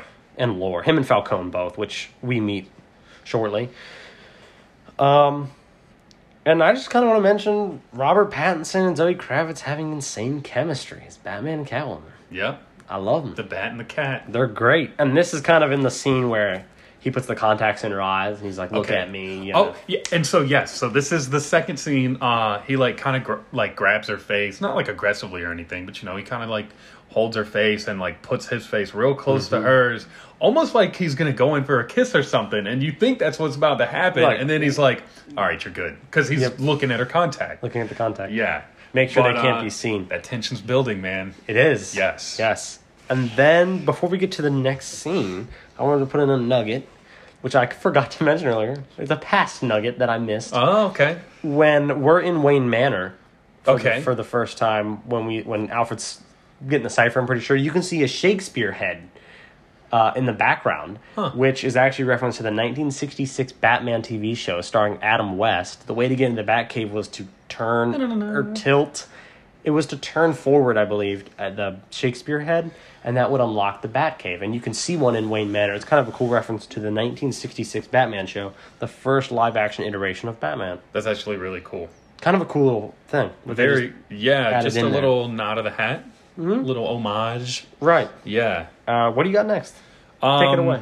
So I kind of skip a little bit when uh, so she gets the contact in. He's guiding her through the club. Yes, um, and I'm sure there's some stuff that you might want to talk about here, but ultimately she overhears a girl talk about that Russian girl. She's she meets uh, Gil Colson. She does meet Gil Colson, and we should probably talk about him because he ended up becoming victim number two Three. or three. Very. Forgive me. He's Thank a you. pretty big character in the middle of the movie. Yes. We're kind of introduced to him. He's doing drop heads. She's like, I hate to drop Yeah, heads. he's doing. He is a drop. He is a drop head. Yeah. Right, because we know that's probably like the big drug running rampant. Which And I almost wonder if he became a drop head to cope with basically selling out and being corrupt and I knowing. he says something like, "I just got a lot on my mind." yeah, do you need a hit or something like that? You know, which we find out that Salvatore Maroni is the one who started the drop heads. It's it was his business. yes, So you know that's kind of another reference to him. it was his opera. yeah, Absolutely, um, and kind of the way that Gil carries himself. I mean, I I don't know. I hate to say it because it sucks what happened to him. He's very nervous. He's I almost got like a loser vibe. Like he's kind of just like, huh, like yeah, Yeah. like. Uh, I I guess He maybe is. just He's a little defeated, depressed, like, maybe. yeah, yeah. I mean, he he's probably got guilt for what he's done. I'm sure. And but like later on when they leave and I'm fast forwarding a little bit, there's a when basically when he asks Serena like, "Hey, do you need a ride?" and she's Selena. like, "No, I'm good." Yeah. Selena, I'm sorry. no, you're fine. And she's like, "No, I'm good." And he's just like he's like I'm right there. My ride's "Yeah." right there. Like but it's almost like he like already expe- like anticipated it. right. Like, he's there's no just- way she says yes. Yeah. Yeah. So Gil's lonely, maybe. Yeah, well, and yes, and I He's think that he's probably- probably gotten himself into a position in life where he is not Yeah. happy. And shortly before that, when she goes, she follows. Uh, not to Batman's request. He wants her to keep Oh, yes. nailing Gil. Yes. She goes over to the bar, and we actually we see the Penguin coming with a dark figure who is introduced as Carmine Falcone, the biggest mob boss in Gotham at the time, which I know you have a lot to say about this character, who is played by John Turturro. John Turturro. I What do you guys say about Carmine Falcone in this first scene? well, uh, more about John Turturro. Um, Mm-hmm. Just, I was so happy that he was Carmine Falcone. Not even because he's like this great mobster, but just because him as an actor, I think, is awesome. From all his like, he just really dives into his characters. From him being Jesus in The Big Lebowski to him being in Transformers. I mean, yeah, Yeah. I just really like the guy. He's a great actor. He is great. and he's actor. great as Carmine Falcone. Yes. And I'm glad he was in this movie for longer than, let's say, you know, the commissioner or the mayor was. He had time to. I Oh, mean, gosh. not enough, but he had time to show us what he got as Carmine Falcone. You know, Yes. it's more of his reputation if you know Batman stuff. Carmine Falcone is this is the most dangerous guy in Gotham, second to Batman, of course. Um, but yeah, he's played by John Turturro, and we kind of find out that him and Selena clearly have history. As he says, "I haven't seen you down here in a while," and Batman picks up on that, and the they kind of have a little fight in the elevator where she takes out the contacts. yeah. And she's like, I thought you didn't know him or whatever. And she's like, I told you it's a mobster hideout because she she's trying to. You, you could tell she's holding something back. She's hiding something for sure. Yeah. So And then back to what you were talking about, where he offers Selena a ride. Gil does, I mean. There's this above shot, or there's this shot in the car where the Riddler's watching him offer her a ride, which I love. so the first time when you and I watched this movie, I never noticed that. Really? But when I rewatched it for the podcast, I picked up on that. There And he is. This is when it hit me that uh, some of these characters have their own music because while we're while he's in the car, Mm-hmm. that music like his the Riddler's theme starts playing real softly. And it's every time we see Riddler, it's it's like just hints of a theme, and then when his master plan is finally carried out, you hear his real theme. Yeah. And it comes in full effect, which is this creepy version of a song he sings later.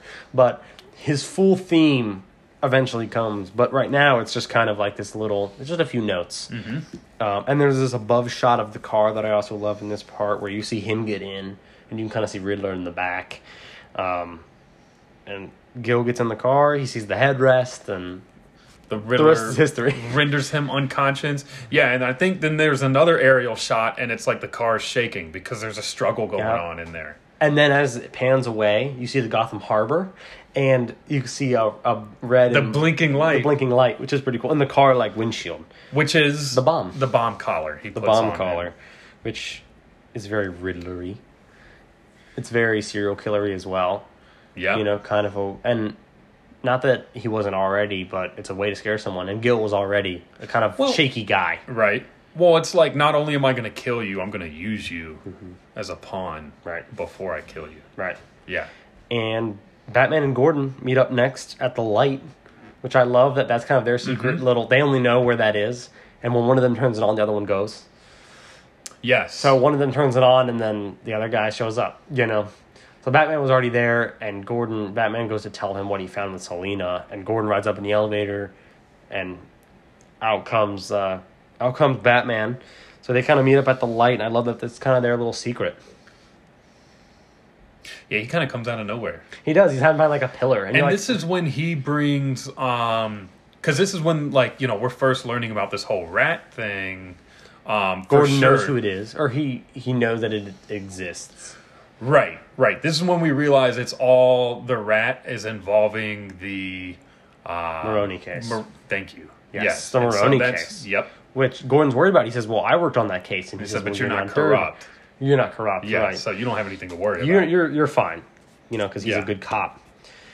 Um, and then there's this great wide shot of Batman and Gordon by the Batlight, which I just want to say that this uh, part or this setting of the Batlight has great shots of this entire movie. It's just a really good location. Mm-hmm. Him and Bat, him and Gordon are both standing there, and his Batman's cape is flying. It's just kind of a really good shot. Batman, Gordon, and the Batlight. You know, very Right. Batman-y shot. Very yeah, iconic. Yeah, Yeah, iconic. Yeah, very And, like uh, um, yeah. yeah, I just kind of love that shot. What do you got next? So I'm gonna move to the following day, I have, I have the yeah, the funeral. yep, Yep, the Alf- mayor's funeral. Yep. Uh, Alfred gives Bruce. We finally see Bruce in what you'd expect Bruce Wayne to always be in, which is like a suit and tie, which you see Uh-huh. him in every Batman movie, but then you finally see him only once in a suit and tie in this part of the movie. Yeah. where Alfred gives Bruce his cufflinks that were given to him by Thomas Wayne.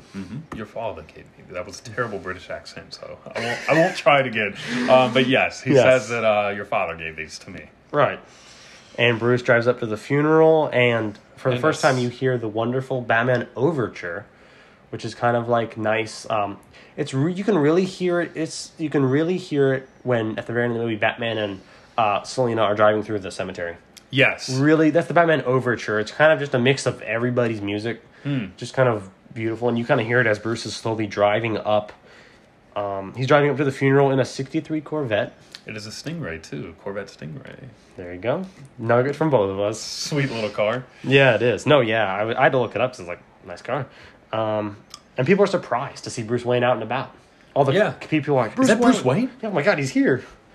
And um, Carmine Falcone and him have a quick talk, and Carmine's even surprised. He says, "You brought this funeral brought out the one person more recluse than me." Yeah, this must Wayne. be quite an event or something like that. Right. And they have a quick, very tense talk between the two. When we learn that they kind of have a, a past, albeit small, but Yeah, Carmine basically says that he was shot. I went to Thomas Wayne's door, Yep, and they operated on him right there on the table. and Bruce watched the entire thing. I'll never forget that face. Right. Yep, watching from the stairs. which I think comes back later. It's a theory I have.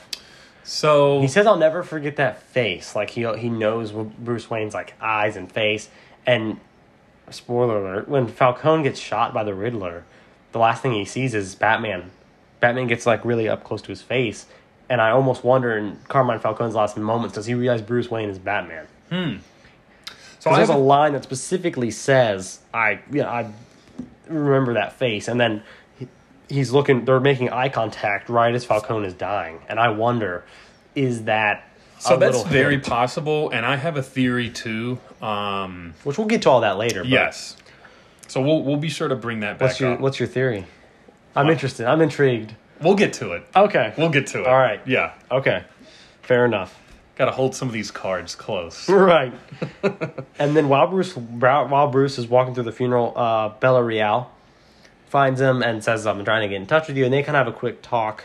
And he, she says he isn't doing anything for the city. Dude, which I is such a wrote funny that line, down, and I was just like, if only she knew. which is kind of a like ironic line because you're like, if yeah, if Yeah. only you knew what he's yeah. doing. Okay. He's out here. Clean up the streets at Yeah. night. What are you doing, lady? Sleeping. That's right. He doesn't sleep. He's cleaning up the streets.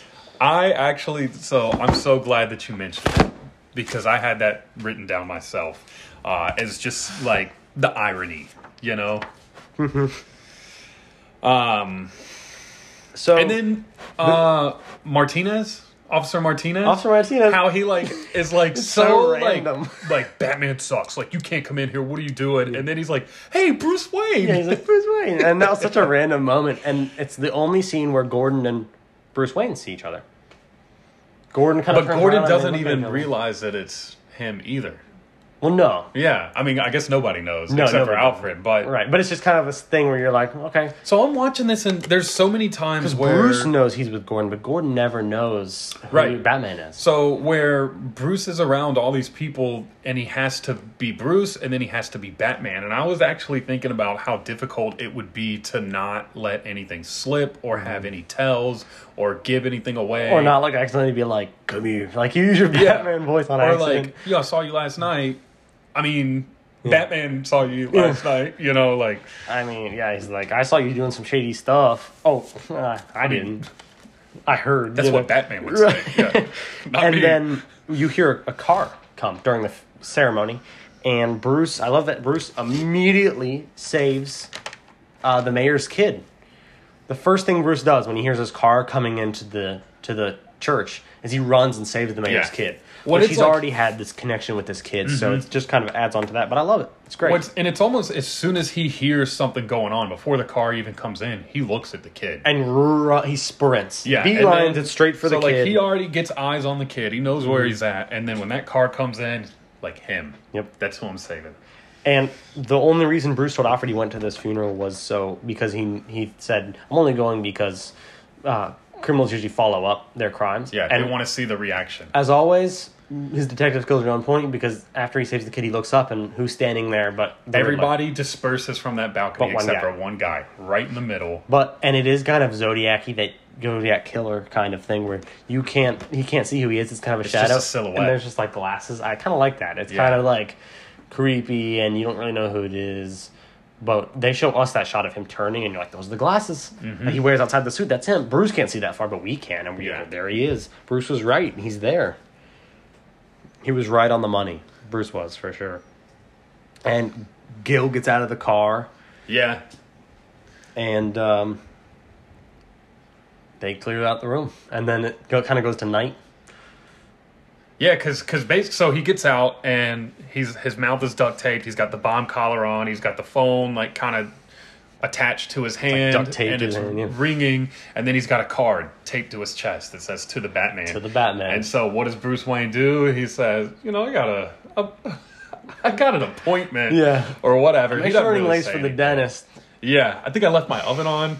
Uh, Yeah, so I, I mean, we don't know what he does, but he he he disappears, Mm-hmm. and then lo and behold, a little that night, little drone drives up to yeah, go, like the bomb squad little robot comes up. and then he starts looking around. Like, what's he looking at? Again, here it comes the, The footsteps. footsteps, yep, Oh, I the gotta- footsteps. I love it.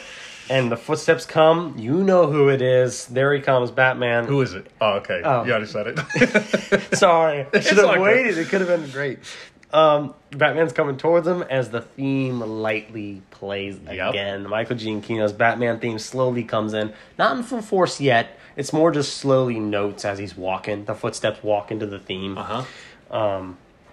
and we he makes contact with the Riddler for the first time. And Riddler kind of reveals he wants to unmask the city. Yes. And will you do it with me?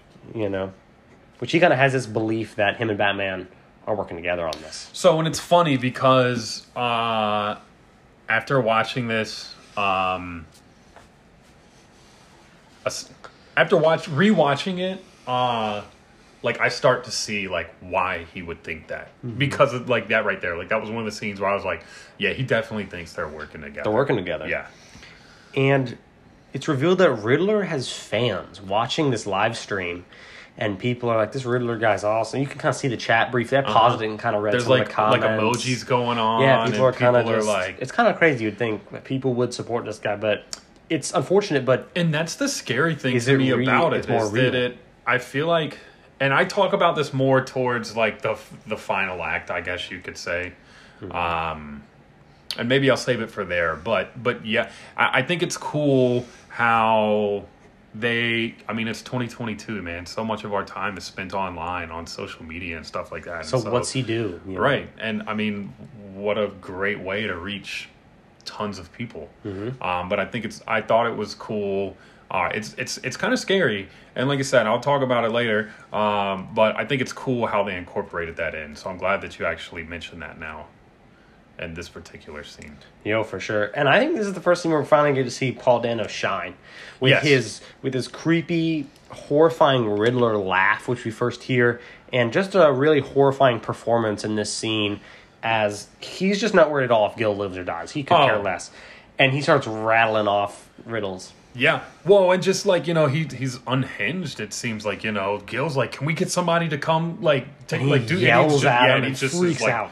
You deserve to be dead. Shut up. Uh, Basically. yeah. And he starts doing riddles to, s- and you can either save his life or not. And Three riddles Batman- in two minutes. Right. Yep. And Batman's just quickly ratting off the answers. He Yeah. just he solves them so quickly. Yeah. Which again I love, very detective-y. Batman just solves every single riddle so quickly. he gave Gil a chance. He saved him. If Gil would have answered, he could have been alive. Yes.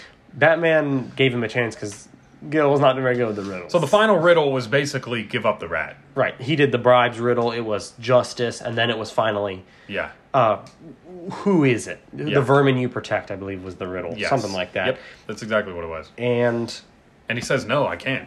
and he says, "I'm a dead man either way, but this way I'm protecting my family. Yeah. because you'll go This- after my family if not." This way I go out alone. I have people I care about. I have people I love. And it's such a tense scene because Riddler is kind of like laughing and excited almost that he's gonna die, and Batman's like yelling at him. He's getting close Like to say him. it, say it. He's And I like, think it's more. He's almost "Tell more us, caught yeah." up in like it's right there. The answer is right on the tip of this guy's tongue. All he has to do is say it, and he's not even looking at the timer. He's not. He doesn't even. He doesn't even. I don't even think he realizes it. It's just going, and then Gil's like, you know, that's it. And this absolutely raw, real sounding explosion wraps off the bat suit as he goes like flying across the room. Yeah. and that's it for Gil. Obviously, it was around his neck. Uh, Oh gosh, w- what a way to go! Yeah. and it's just this. I love the you could kind of say it blows your mind.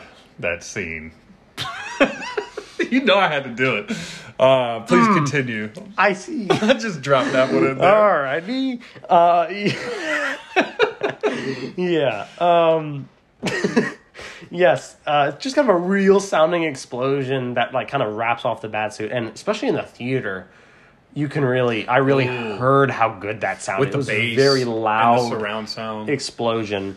Um, that kind of just. It's probably the noise it makes against the bat suit because that's just full armor. And Batman's ears ring as he's laying on the floor, and Mm-hmm. all these cops get him, oh man, they which is were unexpected that they rifle caught him. barrels in his face. Right. I'm just kind of surprised. Yeah. And so, and then he he comes to in the police station, In the police station, and they're all trying to figure out who he is. He's unconscious. Hey, l- who's under the mask? Mm-hmm. Let's take it off. Let's unmask the Batman. and then when he gets up and he's talking to the commissioner or the captain, maybe one guy grabs his ear and then he starts, you know, it goes crazy. Yeah. You don't grab Batman's ear, you know, so he goes crazy and kind of And the cap the captain, I think it is the captain, says, uh, "I just got you on on assaulting an officer." Batman kind of smarts off and says, "You got me on assaulting three. right. Yeah.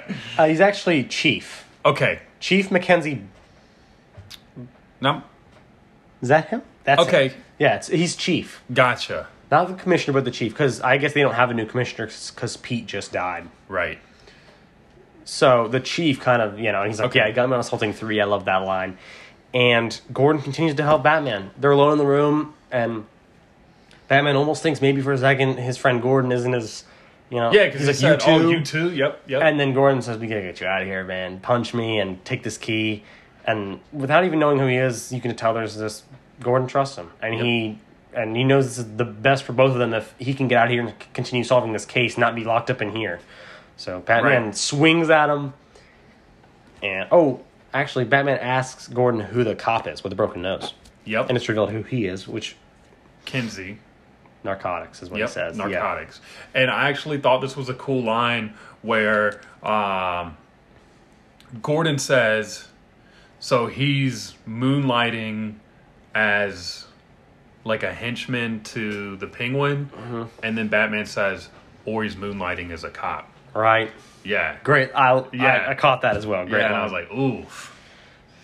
And then the Touche. right, Yeah. and then the wonderful escape scene through the police station where he's just beelining it. Batman's just running through the So police station.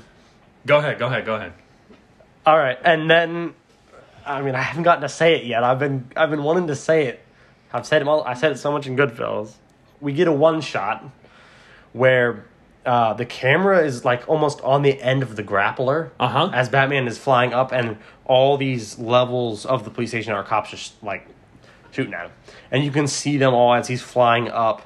Finally, we can finally get a one shot of him flying up with the camera almost like it's on the grappler. Yeah. which is a practical shot Yeah. completely practical. That's Robert Pattinson flying up there, Point, yeah. you know, and, and, it- it's a gr- it's a great shot, and I love it. And he's flying up um, as the cops shoot at him through like every level until he gets to the top. Yeah. Um, and then when he gets to the top, he gets up, and I think it's like a big gargoyle or maybe just like a formation on the edge of the roof of this skyscraper. It's Mm-hmm. what it seems like. Yep. And he gets up and he like audibly gasps. Because he can't And believe how I- high up he is, basically. Right, and I love it because again, it shows that this is a, like this is a human. You know, it like, humanizes "I'm him. high up," you know. Yeah, and he has to like take a moment to almost prepare himself For what he's about to uh, do. For yeah, and then that's What he's very when- awesomely about to do. Yeah. Which is the first time we actually hear the Batman theme in full effect. It's blaring, it's going, and another genius idea for the realism of this movie that he doesn't just jump off in the cape, like lands his He fall, gets it all set up. and it's instead of like him just jumping off the roof and the cape just slows him down. He has a wingsuit that Yeah, like a s- the cape kind of turns into a wingsuit. Uh huh. Instead of like other iterations of Batman, he jumps off the roof and the cape just like slowly takes him down. And this time he has like a wingsuit so he can get down. Awesome scene. It's more realistic than a cape just like taking him down. And um, Yeah. he escapes. And the camera's on the end of the bat. It's, like a almost GoPro almost. It is. And I thought that was really cool Kind of a how cool they shot. did that. Yeah. And he's, you can, he's whizzing through the air. Oh you know? gosh, and you know, I feel like you can almost pick up on. I wouldn't say that like he's scared, but you know, it, it's almost Nervous. like that, right? Like you're riding a roller coaster. Just like the adrenaline of it. yes, yes, like you're Yes. picking up on that adrenaline. Um, so him and Gordon meet up again at the bat signal, you know, and he's like, "You could have pulled that punch, man." yeah, and he's like, "Oh, I did." Oh, I did, you know. and Gordon says it in that moment that he says the line, "I only trust you." Again, just on that Gordon and Batman relationship, I Mm-hmm. love it. Um, And they kind of suspect that Penguin is the rat because That's they're figuring kinda- out because he tells him the clue that that Go, uh, him and Alfred figured out. You Alfred are- used the the Yeah. Al- Alfred kind of translated with Spanish, but he says his Spanish is a little rocky. He says it's a little rusty. Alfred kind of loosely translated the Spanish, uh, and they kind of try and figure out maybe does the rat mean stool pigeon, which could mean penguin, yeah, so you are El Rata Alada, which Right. means a rat with wings. a rat with wings. Yep. Um, yep, and that's when Gordon says a penguin has wings. Yep. Yeah. So then that kind of leads them on the trail, and then Gordon kind of makes up this story that maybe Penguin got caught, and he decided, you know, Yeah, I mean it's possible, you know. Yeah. Uh, he's running this club. He uh, gets, you know, the DA's there. All these people are there. He gets caught Mm-hmm. and uh, is in a predicament. So what does he do? He starts cooperating to Right. save himself. and Very plausible. Then one of my favorite scenes in the entire movie comes up as Batman, Catwoman, and Gordon are all at this drug deal that the Penguin's at. Do you notice that this was all going on at a sanitation building? Like, I didn't. why with the mob is it always sanitation? Good catch though. Yeah. because this they revealed this is where Maroni had his operations, and you know Gordon says they're- they have it up running again, and Batman says, "Well, maybe it never stopped." You know, and Right. Gordon's like, "You're And that's saying when the he's like, biggest "Are you drug bust?" telling? Yeah, it was a fraud." What? You know, and he- Yeah. you know, because he probably worked really hard on that case, and he's finding out maybe it wasn't all as Mm-hmm. well. It's all a And- charade. Uh, Batman and Catwoman meet up, and they find Annika Ooh, in the and back and of a, trunk duffel in a bag. duffel bag. Yeah, which, sadly. you know, yeah, very sad moment for Catwoman specifically. That she couldn't save her, and So- she was dead. So you know they go in, they're doing the drugs, and uh, Batman and Catwoman are at the trunk of the car, and then he comes out and he starts shooting at him. The Penguin calls Batman vengeance. He says, Again, "Hey, yeah. vengeance! Yeah. you think you could take my money?" Yeah, Uh, and it's cool because the only time we've ever heard Batman say "I am vengeance" was to those people in the beginning of the movie. He never says anything about being vengeance to any of the main characters. and in the in the first scene where we meet Selena Kyle, he calls him Mister Vengeance. The Penguin does. Penguin calls him Mister Vengeance in the Yes. club, so it's kind of just like his nickname for him. Well, he's not the only one because there's a scene that comes up where Selena calls him vengeance. That's true. Uh huh. Maybe it's just known criminals have said before, and it's in the newspapers that he calls himself that.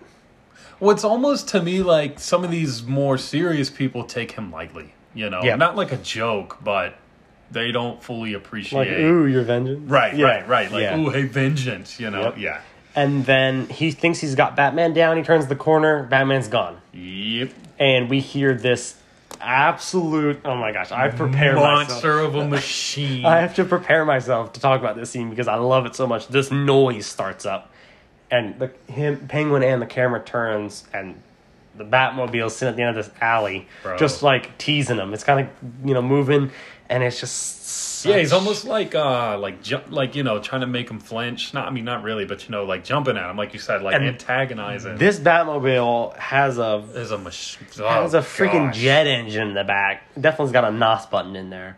Batman's just Oh, he's got yeah. like this engine on the back, which the car is actually a '69 Charger with similar details between the two cars.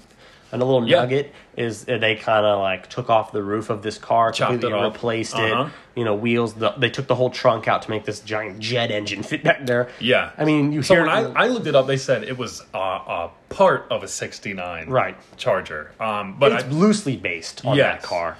Um, but I think Matt Reeves, what he was saying was, is that he wanted something like recognizable. Mm-hmm. Um, but I, when I saw that thing, I was blown away. I mean, like you said, you hear it, and like Mm-hmm. It's you know, scary. I wish my car sounded like that. Right. Like, And Matt it's- Reeves also said that he wanted the car to feel like it was real. And he wanted this horror aspect where the car almost feels alive and that the criminals feel like it's chasing them. Which So- is why it's so loud and scary. I read that he was loosely inspired by Christine, Yep. the Stephen King car. Yep. Uh huh. And I saw that and, as well. And, and and so I did read that too that he wanted it to be realistic and not like some of the previous other Batmobiles that are just like you know what even is this thing? Well, we already have that he's just this Batman's very like, you know, he just got a car and made it crazy. He didn't Yep. like it's not anything crazy. It doesn't automatically drive up. It doesn't have this like shield that goes around to protect it from missiles, which Michael Keaton Right, had. right And it doesn't drive up a wall. or Val like an Kilmer's drove up a invisible. Oh wall. my gosh, yeah, I do remember that one. Yeah, kind of goofy. And uh, they start this car chase. Him and the Penguin start this car chase where uh, Catwoman snags the money. Yeah. Ah, getting carried away. Catwoman snags the money, and she they only got one bag though. they got one bag, and Hey, they probably they start. enough in that one bag though. I was about to say, Yeah. and they start this chase, which we really hear the Batman music. This is where it is. It's, this it's- is actually it's blaring probably my favorite use Like- of it. uh not even just the use of the batman music but just probably part of like my favorite part of the movie It is. It's a great part. I Yeah. love it. And I actually noticed that the music only plays when he's directly on the penguin's trail. When he Hmm. goes off and the penguin thinks he's fine, music stops. Then he comes back and music's back on. ah so that's yeah. why it's kind of going in and out. And then finally, when he catches him later and he's walking towards him, the music's just playing. and and, and kind of a cool he's- detail. he's walking too He's walking. yeah and it's like the footsteps almost Footsteps again. yeah Um, and the the shot there's a shot where that he's chasing him, and the camera's on the back of the Batmobile. The camera's like it's almost like a GoPro on the back of the car. And you can like see the engine, and it's just kind of like it looks like a video game. Like you're Okay. controlling the car. Gotcha, Kind of gotcha. a very cool shot. I wanted to mention. Um, you just kind of tell it's just really cool. And then basically after a while, Penguin rear ends a great, just such a great scene. kind of brake checks an 18 wheeler i mean pretty much Yeah, and they're they're going in and out of lanes. It's it's a crazy scene. yeah They're chasing each other. They're they're bo- they're going on the opposite side of the highway to start off. Uh-huh. Makes it hard. Then, uh, Bat- uh, Penguin kind of creates this wall of flames, and Batman hits the nos button, and you don't see him for a little bit. And Penguin thinks he got He- him. yeah he thinks he got him You freaking psycho! Like he thinks he got him, and woo yeah, he's like cheering and all that. And I, I just like he does. Co- uh, Colin Farrell does such a good job as the Penguin in this moment, but just the acting in general because it, the whole thing, you know, really gets your heart rate up, really gets you in the field. It does. of being a part of this chase, right? It does. that adrenaline. And Makes you feel like just- you're in the car with him. yeah, because the music's playing, you hear the cars roaring. There's the flames feel real. Everything feels real. Cars are honking at them, yeah, um, and then the Batmobile comes out of the flames because there's like this ramp that's been placed for Batman. He kind of drives up it, it's like uh like a car trailer. Yes. like you know what they would bring cars to a dealership, And it's in kinda like or laid something. out. Yeah, and he sees his window and he just punches it, and hits just the goes- nos. hits the nos. off man. he goes, and then the shot after he hits him, where the car screeches and the camera's like on the wheel. Oh, and and the car it's- like comes to a stop, and then you see him flip in the distance. Uh-huh. Th- And the camera's like on the Batmobile's back wheel, and you kind of see it go, "Er," and it like makes that great noise, and the water kind of splashes up. Hmm. Favorite shot of the entire car chase. It And kind of there- it kind of screeches to a halt, and you just kind of see Penguin flipping away, Yeah. and then you see in the car as Penguin's flipping as well. Yep. All great. I mean, they clearly just spent a lot of time on this car chase scene. You can tell a lot of Yeah. just it's quality. It is. It's just really good. The the car finally settles and Penguin's sitting there Upside down. upside down Yeah. with this look on his face as Batman's walking up. and the music starts playing. Yeah. Um, literally, my entire arms were just like just goosebumps. I just got goosebumps this entire. I mean, I had goosebumps most of this movie, but after it's, it's such a great car chase and it pays off in such a great way as Batman walks towards Penguin slowly while the music plays upside down like a bat. He's Yeah. walking towards him and Penguin seeing him upside down like a bat. and, Oh wow, what a good connection. and he's slowly walking towards them as bats hang upside down. Yeah. And then finally the music comes to a big climax and then he leans leans, down, down. and Penguin's just like oh gosh. yeah, he's just not having it. And anyways, so great amazing sequence, probably my favorite scene in the whole movie. I, it's amazing. I, I agree. And it's I a think it- fantastic. Yeah. Uh, well, I think this was be just a, a good stop to just take a quick little pause. Okay. Yep. Yeah. Hit the little boys' room, okay. and then yeah. uh, and we'll be right back. All right. Sounds good. Cool. All right.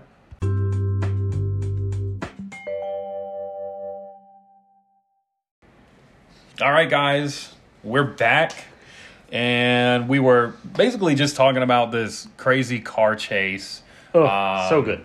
Yeah. And and so now they got the penguin and they is Batman and, and Gordon and um, they're kind of interrogating him and this is when they find out that the next clue is not you are El Rata but you are El URL like Rata Alata.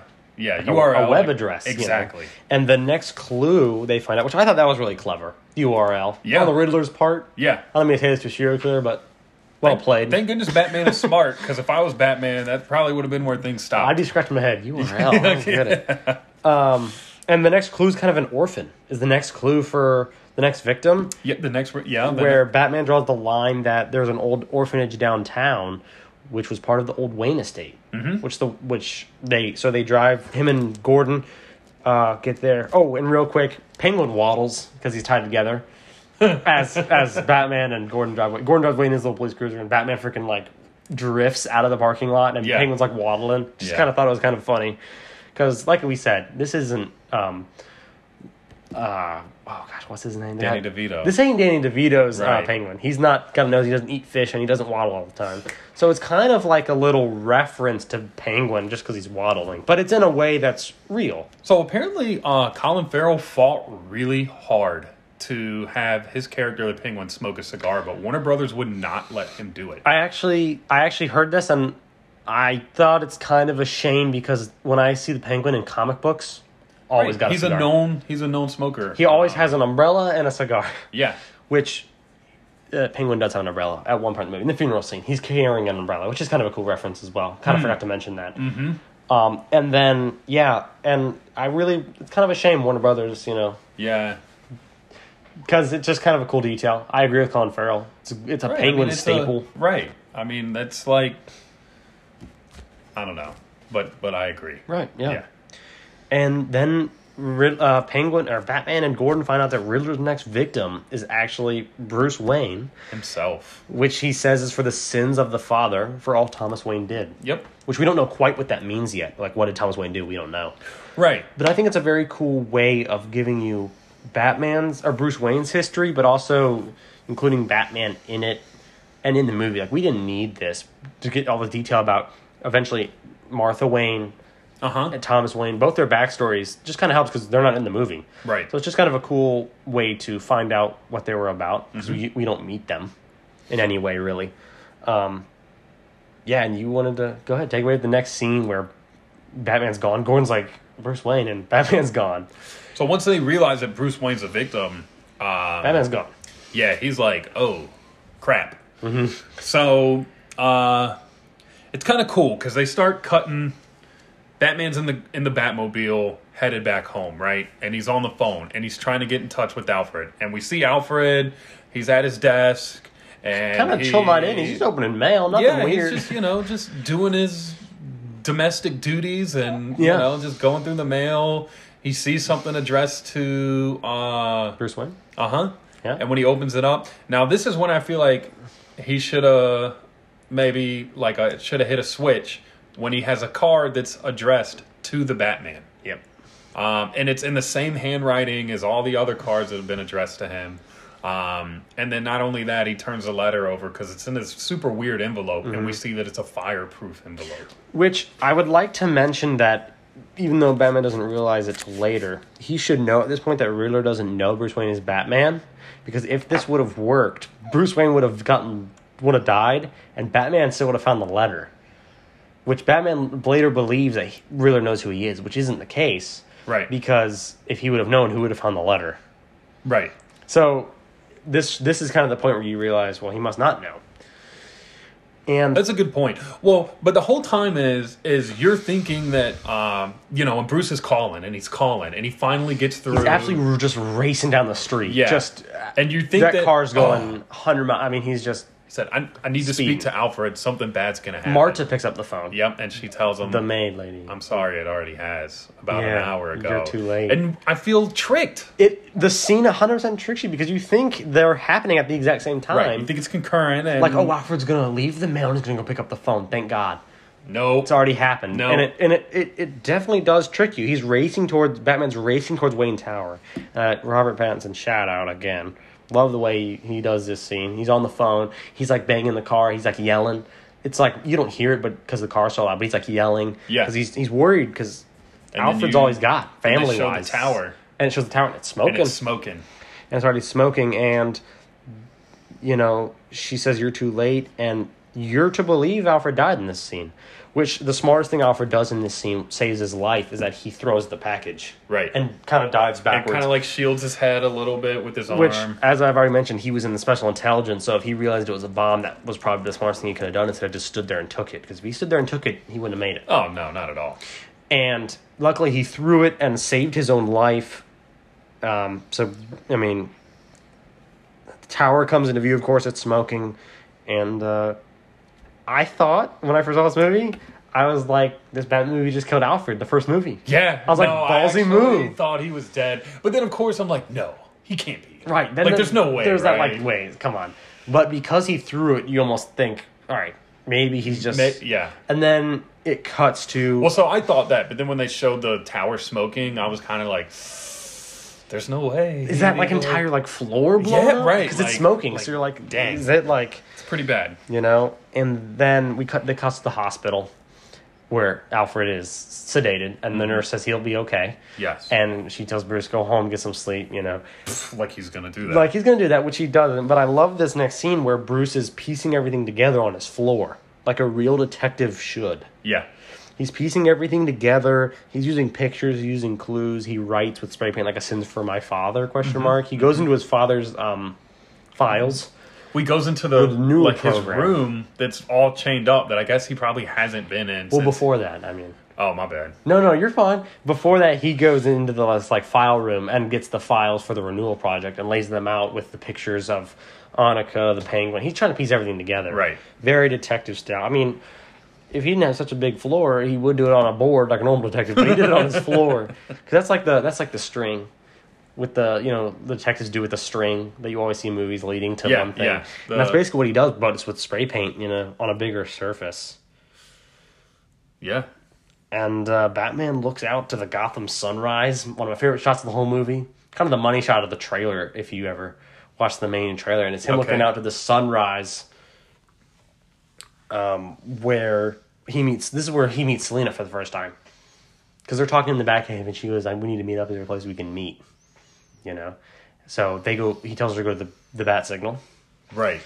and he's looking out and i love the shot it's just kind of the bat it's just the cowl really and the ears and just the sunrise Okay. it's a bright scene yeah. for the sunrise of gotham where because the whole thing where he was driving and alfred got blown up that was all at night so now it's the ne- you know that meant he never went to sleep he just never went to bed No, because now it's like that morning. it is. Yeah. Where he meets Selena and they kind of talk for a while and well, what do you have? Do you have anything in this scene? Uh, I have two things here. In this scene? She calls him vengeance, She does. She calls him vengeance. Yes. and then It is revealed. Take it away, G. The big reveal in this scene. oh, where she reveals Yes. that Carmine Falcone is in fact her father. big mind blown. Yeah. Actually is the one big part of the movie where it steers away from the comics. That has never been correct me if I'm wrong, please. But I don't think it's in any You're iteration. asking the wrong guy. I mean, I'm talking to anybody. anybody Okay, any listeners, okay, correct I was me if gonna I'm say. wrong, but I don't think it's in any iteration of Batman comics that Carmine Falcone was ever Selena Kyle's dad. The only thing that's ever been done before, which is why it's such a great twist, is because no one, even if you read every single Batman comic ever, sees that coming. It's a great twist Hmm. I because didn't see it coming. you're like, that's her dad. 'Cause she's like, he owes me this money. And he's like, owes you? What do you mean? Like, why would he owe you? Yeah. You know, c- great twist. I loved it. It's the part of the film that steers away from the comic books a little bit. Well, and he's also talking about, um, you know, how uh, Annika, her friend, um, like, you know, well, maybe it's all choices, you know. Maybe if she wasn't hanging out in this place and doing what she was doing, none of this would have ever happened Mm-hmm. to her. Uh, and it's really funny because Selena was like, "You must have grew up rich," and Mm. little does she know that like he's a freaking billionaire. She also says, "What you, what you, what do you live in a cave?" She's that in this scene, you know. Um, so I, I but- thought those were funny. yeah, and it's a great twist that that's that's her dad. yeah, It's a great twist, and she kind of tells the story that her mom also worked at the club. Mm-hmm. And that's how, and then she she grew up around Carmine and was always scared of him. Mm-hmm. I would be. And then when child services came to get her, He did nothing, nope. which this kind of makes Selena Kyle astray. That's where that starts, kind of. Yeah, when she gets when her mother's dead and she kind of gets taken away, you know. And now ti now's her time for revenge, and she takes it oh, and she's hungry for it. right. And then in this scene, Batcat shares their first kiss. Yes, On this- I have that noted They With the finally sunrise in the back. How romantic! Right, great scene. Um, and uh, great shot accompanying the great scene. Mm-hmm. Great shot, and uh, she asks in that scene if he's hideously scarred. And he says, "Yeah." But Yeah. I think he's talking about more on the inside, where she's I- talking about physically. I think he's talking mentally. Yeah, Yeah. which is just kind of a funny scene. 'cause- yeah, Bruce Wayne is not, you know. Um, and shortly after that, what do you have next? Actually, um, you you take it. So that's the thing is that I will Jumping either around. dwell on like certain things or I'll go a while before. Mm-hmm. So I, I may be jumping forward, but the Riddler's video. Okay. Well, the next Yeah, that's what I thought. well is this the, same- the next thing I hear is that Bruce finds out the truth about his parents. So that's what basically I was going to get to with Yes. the Riddler's video, basically, because I feel like, and uh, again, you know, we we've kind of established I'm not the biggest uh, Comic I'm- book fan. Yeah, not, well, yeah, I'm just not that knowledgeable about it all. Um, but We'll it's- change it- that it's- with the podcast. Uh, it's happening. it's happening. But I feel like it's always been the understanding that um, Thomas and uh, Bruce's mother, Martha. Yeah. Martha, uh, were very like noble, very honorable people, right? And they, you know, died this terrible death, and it was just such a tragedy. And the Waynes are one of the founding families of Gotham. right? And then with this video, it kind of shows us that this whole image we've had of them, you know, since what the the '60s. Uh, Yeah. Uh, I mean, I don't know how long. I know that Batman's that old, but I don't know how long Right, this how image long of were them they- goes back. But all of a sudden, that's that's it's changed. Yeah, because the Riddler reveals that Martha was in and out of mental institutions, and his As dad. a result of her mother right. doing a murder suicide with her father. Yeah. Gruesome backstory for Martha, by the way. Yeah. Unexpected. Whoa. Yeah. I mean, like, oh. yeah, whoa, Martha, what you doing?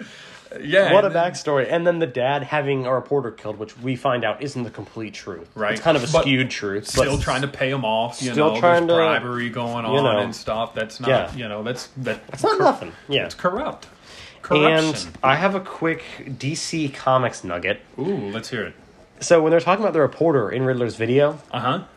Uh, the reporter's name is Edward Elliot, is the reporter's name, and they say they try to pay. To, Riddler says he tried to pay it off with hush money, and the word "hush" is written across the screen, really big, with ex- two exclamation marks, and that is actually a reference to the Batman villain Hush, who is Thomas Elliot, Edward Elliot's son, who, for a while in the comics, actually impersonates Bruce Wayne, and then eventually gets his entire face like blown off. Wears this like if you look at a picture of him, but he has this like wrap around his face. He always rolls around with two silencers on his guns in a trench coat and walks around just like shooting people. His name is Hush. It's actually a Batman villain, and it's Edward Elliot's son who was the reporter that was forced who was trying to for that Thomas tried to force into a hush money thing, and they say hush across the screen. So Edward So I wonder if Elliot that's was where killed. He, uh, the son takes his name from. I have to assume, and maybe that's set up for the Batman too. Thomas Elliot comes for Bruce's Bruce because possible. because of his parents because of what happened with between their it was between their dads It was between you know Edward Elliot and Thomas Wayne it's between Oh, them So they're probably the same. Because when you're saying this, I'm thinking of this little boy, but you're right. This happened back when Bruce was a little boy. So they're both. so they're probably both the same age so Hush might be coming for Bruce Wayne at some point I'm curious. We'll have to. he's a he's actually a very cool very cool villain And that would be cool because I don't think he's been in any of the Batman movies.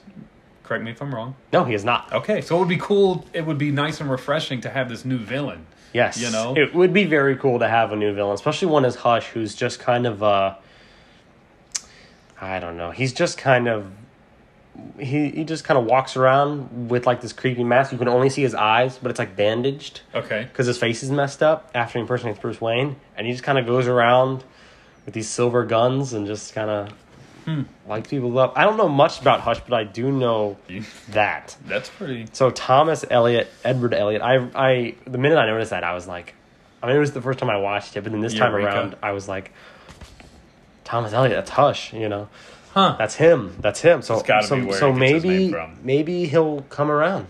Maybe we'll see Thomas Elliot one day in this Batman movies in this universe.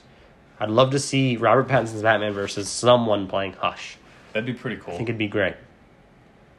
I think it'd be very cool. Sorry, I lingered on that a little bit. It's just that's like my that's one of the coolest nuggets It's a fascinating I have. point, and I think a lot of the people that are very into DC um, will actually appreciate that. And some may have also made that correction, and you know may even feel validated by it.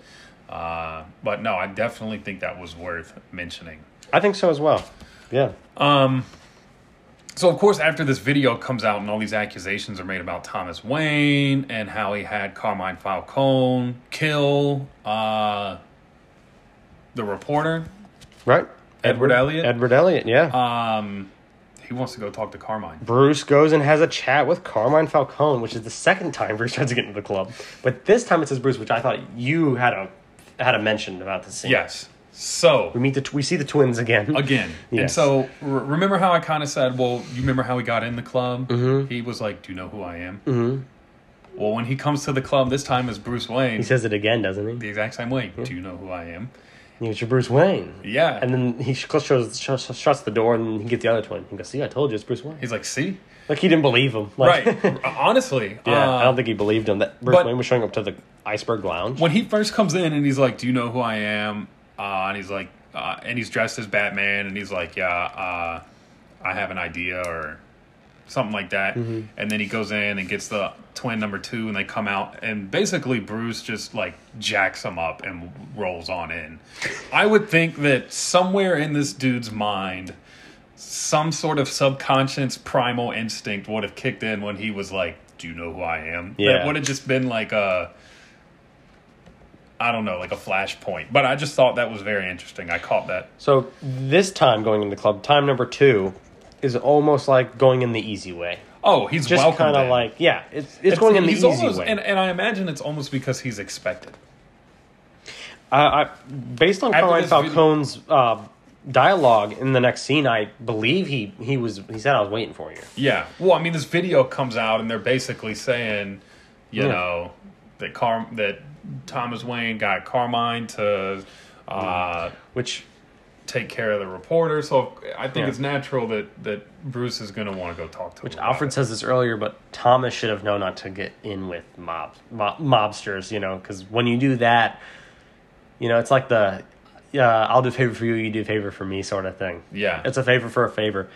Except it's never just you know Never with just the one. mob. It's never just one. Once you They keep coming back, I which do one for Carmine you. says that Maroni might have been scared that he kind of throws Maroni under the bus.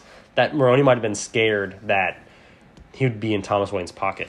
So and He'd be in his this was pocket. this was my theory um, that I had mentioned that I had a theory. So obviously Carmine tells Bruce that uh, you know, can I say it for a fact? No, but it's Right. what it looked like to me that Maroney killed his dad, and clearly that's BS. And Albert pretty much Alfred, crap. I don't know why I keep calling him Albert. It's all good. Alfred pretty much confirms that it's all BS. Yep. But I think that this is Carmine trying to groom Bruce because I think ultimately that's what he did with Thomas was he tried to get him in his pocket. Bruce is like Get gets some is like dirt his on second him. chance. Right. Another All- all Wayne for over him again. to another exactly him all to over again. And so when you said that Carmine recognized I never forget a face, Yep. if he truly knows he's Batman, all the more reason to get him in his pocket because now I own the freaking I own the whole town and now I own the Batman. Who's gonna stop me? Who's gonna stop So me? as soon as you said that, it actually further reinforced my theory that Carmine is trying to groom Bruce Mm-hmm. to get him in his pocket. Yeah. And he reveals that Thomas Wayne wanted Carmine to scare the reporter. He wanted to, he said that he wanted to put the fear of God Right. in that reporter. I love uh, one of the best scenes for John Turturro is Carmine Falcon. I love the delivery on that line. I love the delivery on everybody's got the dirty laundry. That's just what it is, you know. Yeah. He says something like that. But so Thomas just wanted him to scare the reporter because he wouldn't take his hush money, Right. not kill him. But that's he said he wanted me to deal with it. I dealt with it, you know, in the way And he his- wanted to deal with it. and he did. And Carmine blames Salvatore Maroni for Thomas Wayne's murder. You know, of course he throws him under the bus. He's in jail. Who's- What's he gonna do? Right. So he he's throws him he's under the already bus. used him as a you know a, decoy a scapegoat. once. Right, You know might as as- well pile on. keep- exactly. And then I think maybe the or second for me most emotional scene in the movie is the hospital scene between Alfred and Bruce. Yeah. When I say I love it, it is fantastic. It gets me every time. It's a very emotional scene with phenomenal acting for uh, Andy Serkis and Robert Pattinson. Both Yeah. of them. I think they just both put it all, everything they had in this scene, and it's great. I love it. Um, you know, Alfred tells him that your father was a good man. Don't ever say that he wasn't. Right. And he thinks Falcone had the Waynes killed. He says, you know, I wish I knew for sure.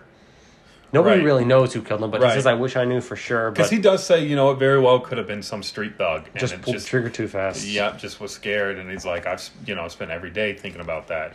It was my job to protect your father Mm-hmm. and everything. Yep. and that's where that's where it really gets emotional. Is Bruce kind of has this moment, which you can tell he's not very comfortable with being like emotional. Yes. He's kind of like, uh, like So I he's was kind actu- Oh. of awkward. About I was it. actually thinking about that. he's kind of like how awkward about it. he is.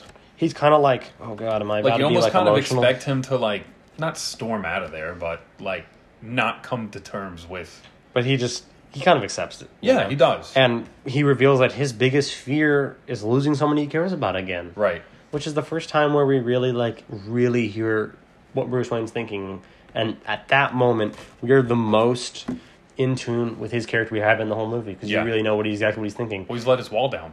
And exactly, and you you could tell he was scared in the scene when he was driving for Alfred. Yeah, He was scared in that scene. genuinely. which he was he basically broke down in the hospital scene because he was upset he Well, 'cause had that again they- he didn't want to feel that ever again and that's what he was saying.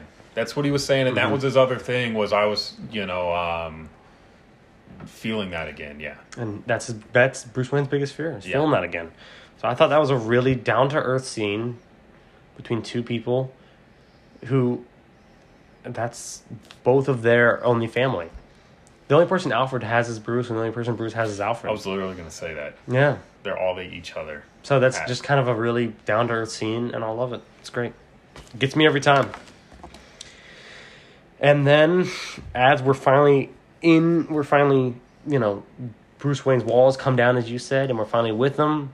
The Batmobile shining through the hospital window. Bruce Wayne looks up and sees it through the window of the hospital, and the, he sees the bat signal Uh-huh. and says, Gotta go. "Time to go to work," you know. Yep. And he does. Apparently Gordon saw it too. Gordon sees it too because they both pull up at the same time, which kind of surprised them because they were like, "We're the only people knowing about this." You turned it on. Which I this- thought you turned it on. This is the first time we hear the Batmobile like turn off, and it literally is like it sounds like like a like a plane like landing. Yeah. it's so loud, and um, then we Celine is the one that turned on the Yes. bat signal, and, and she has company. she has company, and we listen to a voicemail. So she's got Kinsey there. She has Kinsey, that right? narcotics officer that uh, either moonlights as the penguin's right hand man or moonlights as a a police cop. officer. Who Right. knows? Yeah. yeah, Um, but she's kind of she's kind of roughing him up a good bit. Mm-hmm. Yeah. the minute the, they stop in the elevator, she's like already hitting. She's Yeah. hitting him, and how long she been up there? I don't know. but yes, we hear this voicemail. We hear this voicemail, which was left on Selena's phone, which they took, and she said they took. Yep. So it comes full circle. Uh-huh. Uh, and she recovers it. Kinsey she- had it. Kinsey had it, and Annika was in Kenzie's trunk, and the voicemails from Annika. A really, a really, I mean, that voicemail was. Pretty damning. yeah, it was. Yeah. It was.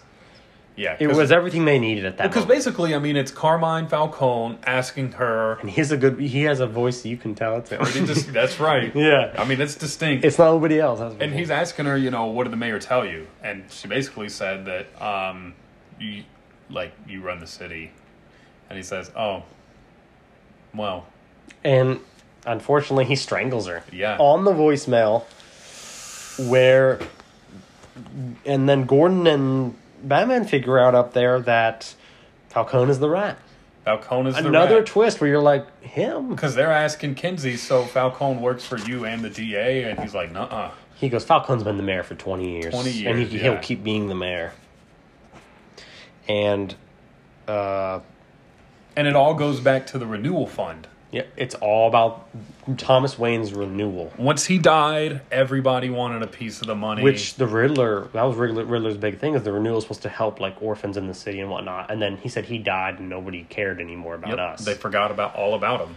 yep. Yeah. And um, Selena tries to kill Kinsey, and Uh-huh. Batman tells her, "You can't cross that line." Because once you do, you're one of them. Which I love that we finally got a, re- a reference of that because Batman's biggest thing is he doesn't. Batman doesn't kill. Yeah. And he doesn't like guns. He doesn't like guns. Yeah, because there's a point where they're going up They're at there, the orphanage, and he's like, "No guns." and he's like, "That's your thing, man." That's your thing, man. Yeah. I love that scene. Yeah. Yeah. I'm not going to protect myself. You're in a, a suit of armor. Um, and then, you know, Catwoman kicks Kinsey off the roof Yeah, as she leaves, you know. good reflexes on Batman's part. That that's what having that grappler right there on his wrist. He can just Yeah. kind of just get it and he grapples the chair and he grabs him.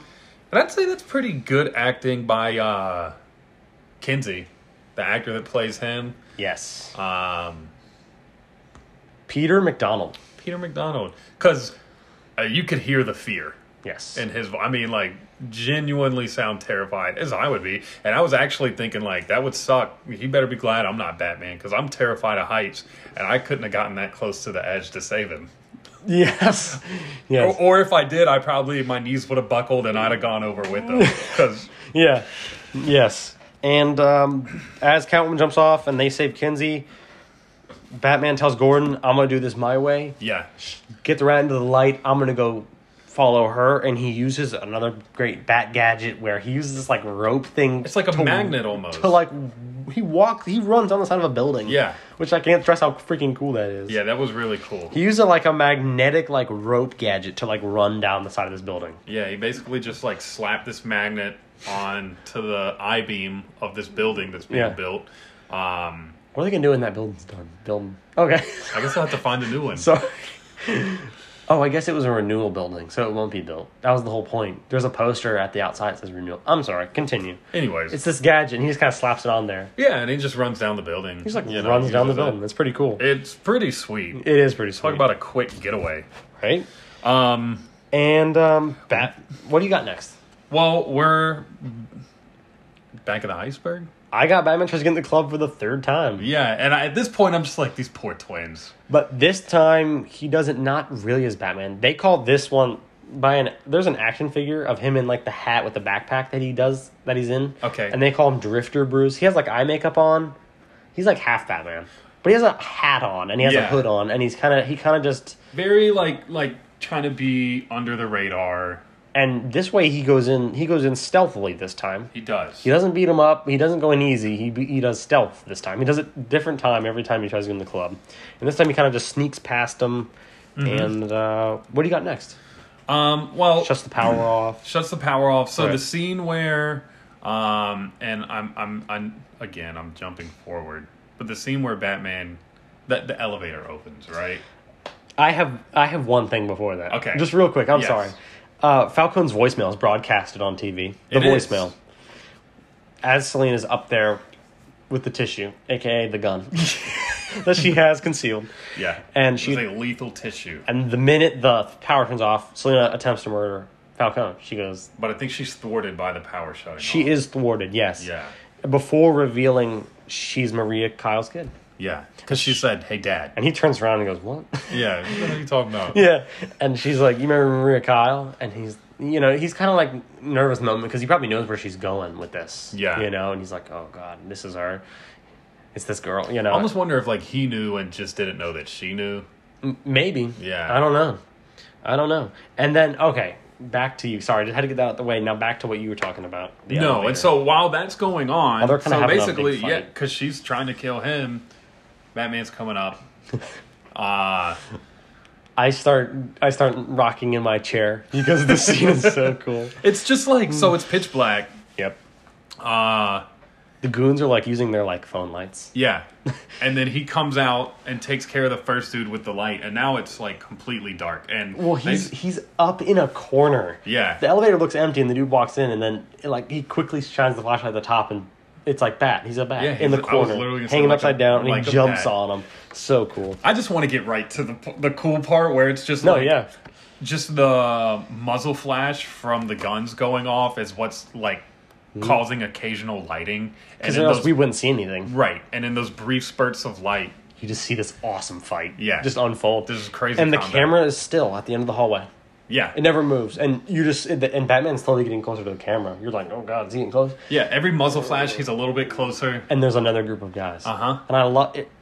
Whoever, who had the idea that let's have a scene entirely lit by guns going off, right abs in a hallway, Gen- cinematography Exactly, genius. genius I mean, he's just going down this hallway, just messing these dudes up. Yeah. And the whole scene's lit by the guns going off, the music's playing. the batman music Batman Mm-hmm. music's playing. Oh my gosh, I need the the like music ingrained on my. I need it tattooed somehow. um, and the scene is yeah, ten out um, ten out of ten. Love it, fantastic.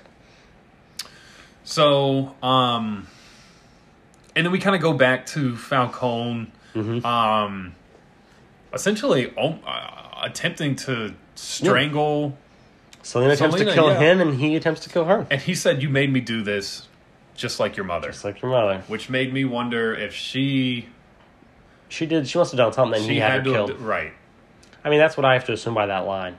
You wouldn't Right. think that unless he said that, and so it has to be you know It really just makes you wonder, like, you know he had her killed, didn't he? You know. Oh well absolutely well and I'm thinking that he did it himself, but it makes you Maybe, wonder yeah. Mm-hmm. what she did to you know, She result in her snoop death. around, like what'd she do? You know? Right. and then then Batman saves her, and I absolutely love this line. But she's gonna shoot him just laying there, mm-hmm. and he says, "You don't have to pay with him. You've already paid enough." Right. I I mean, I- it's worth mentioning because I love that line. Oh. And it immediately, and then he grabs, slowly grabs the gun out of her hand, convinces her not to kill him. Uh, it's- yeah, convinces Selena not to kill uh, Falcone. And that moment, I was like, oh, thank God, we'll see him in the next Batman movie. Oh. A few seconds later. No. Uh, Well, and before we get to that, they're like right about to go out the door, and Falcone Oh, yeah. basically says something along the lines of "Everything I know, everything I've done, it's it- Mm-hmm. all going with me. I'm taking it to the grave."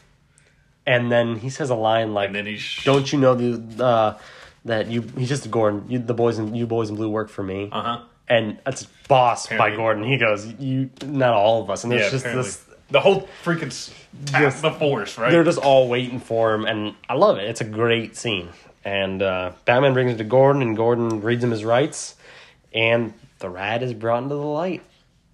and then the rat is Yeah, exterminated. the Riddler from his apartment, uh, looking over the club, just as he he was probably waiting. He probably knew. Yeah. Here he comes, and there he was, and he shoots him. Um, people think it's the Penguin briefly. Because the, bran- the the penguin essentially almost brandishes a gun, um, and a And he keeps yelling, "I didn't in shoot!" anger, Mm-hmm. You know, I didn't right, shoot. right, and like what an opportunity! I almost wonder if The minute he started saw him Penguin grabbing that gun, yeah, he was like, "Now's my Riddler shot." shot, yeah. And um, then that scene, I I knew we'd get back to it, um, where Batman's looking over Falcone as a Yep. light is flickering in Falcone's glasses, which Batman looks up at and realizing, oh, we did it. He brought in the light, and this is what Right. he did with it. Once so This I, is what the purpose of it was, and that's when they work together. The, him and Riddler. That's probably where Riddler thinks they're working together. oh, that seals his idea that He that's did what's going on. exactly what. Yeah. And so, like, I, I feel like there was some sort of significance with the light flashing. Mm-hmm. You know, like that's the the light going out of somebody, the light going out of. Oh, I didn't even Online. I didn't even catch that. That's a good Yeah, I think he's catch. already dead, like as it's flashing, but it's like, good catch. yeah, And maybe he recognizes Bruce Wayne as Batman as in his final moments. I don't that's know. My, I'm, that's, I'm actually starting to think that uh, that's my theory. that it's very possible. That's my theory. Um, And um, I, I believe it's Mackenzie again yells that the shot came from up there. I don't know who it is. It's a no, I cop. think it's uh, Rodriguez, Ramirez, Oh, I'm sorry. I called him Mackenzie. That Yeah. was that was the Martinez. Martinez. I'm sorry. It's Martinez, I believe, yells it. Yes. What a like underrated great cop he is. Yeah, He's like the next Gordon. So I wonder if he saw it or like because Batman was like uh that's when he realizes in the light he looks Maybe up, he saw and I wonder Batman if he looking saw at his line of sight. But either way, he calls it. And they find Riddler's base of operations because Yep. you see him go away from the window. Batman gets up there in like two seconds. I don't even know how Riddler escaped. He freaking flies through Grappling a window. hook just the through grappling the window. The raffle kicks the door in. Yeah. boom, he's in there. He wasted no time. Dude, he got there quick. Well, because that's his chance to catch the Riddler. Yeah. And the that yeah the grappling hook goes in like a radiator. He flies through. He gets up quick, runs through. Yeah, he's wasting no time. And his base of operations is revealed, and then they get the call that a, witness. witness. Yeah, Witness. a witness. Always a witness. A witness saw someone go down the fire escape into a diner. And at this part of the movie, I was like, no way, it's him, right? And it is. Yeah, They go to the diner, and the Riddler, finally, as we see Paul Dano's face, is revealed to be Edward Nashton. So before we get to that, when they show him sitting in the diner, right, and they're Mm. all like, "Do we just go in there or what?" He's just, yeah, he's just sitting there. Um, there is a iconic piece of Americana. It is Edward Hopper's painting called Nighthawks, and it's the painting of you'll know exactly what I'm talking about. It's a painting of a dude sitting in a diner late at night. Really? If I showed it to you right now, you would know. What I'm I talking actually about. have no, yeah. Uh, It is just like when you talk about like classic, uh, like contemporary American art. Um, Interesting. Yes. But as soon as I saw that, that's all I could think of. It's nighttime, it's a diner, it Mm-hmm. looks like it's in like the 50s or something, and there's just a guy sitting at the Cup bar of at the coffee. diner. Yeah. I just ordered a slice of pumpkin pie. He says that's so creepy. Yeah, and then they slam him down. Um, so I just wanted to point that out because I, I saw that and I could not help but think of No, uh, Oh, yeah, that good painting. Good catch. And they, uh, the uh, Riddler is revealed to be Edward Nashton, who a little nugget in every. This is the first piece of Batman uh, lore where his name is Edward Nashton and, And not Enigma. not Enigma. I It's actually had to always Mm-hmm. look that up Edward Enigma. because I was like, hold on. Are they taking this in a different direction? And or I watched what? like six or whatever seasons of Gotham it was, and he was the main character in every one, and they said Ed Nigma a million times. So Enigma. I knew his name. Like, Enigma. it was like burned into my brain from that show. So I was like, "N- "Is that's not him?" Yeah, hold on. It's but I mean Nash and Enigma, it's same. You know, it's Well, Ed and- something. And you can definitely tell that um, he just wanted to change it up. part of this guy's mental illness, and I don't know if it's like, you know, what he has a control issue, right? Because as soon as they slam him down, like it's not going the way he wanted to, and he starts making that those faces, and it's almost like the rage is just like, Mm-hmm. just like that. The rage is there, and uh, Batman comes up to the window and they make eye contact for the first time, and Riddler does this really creepy like smile. Yeah. and it, it kind of sends. It's like this little a chill goes through your body. You're like, ooh, that was a really creepy smile that he gave Batman. And then they show, of course, show the cup of coffee with the question mark. so when we finally see Paul Dano as the Riddler, though, Mm-hmm. so it, He it's swivels around in that chair. It was really weird because he is nothing at all what I expected, but then at the same time, he is like everything that I expected. Yeah, and he's actually really Paul Dano's a really good with the glass and everything. A really good casting for. I mean, I was gonna say Ed Enigma because that's who Riddler is. He's just kind of a really good casting for that character.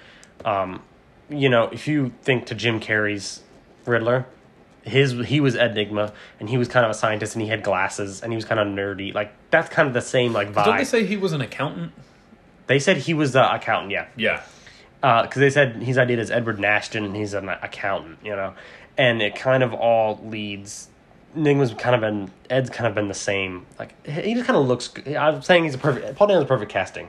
Yeah. He just kind of looks like Edward Nigma does. And then uh, again in the uh, show Gotham, that Ed Nigma has Okay. glasses and he's you know kind of kind of taller. He just kind of Paul Dano's perfect casting, Gotcha. and he puts he puts quite a performance in this movie.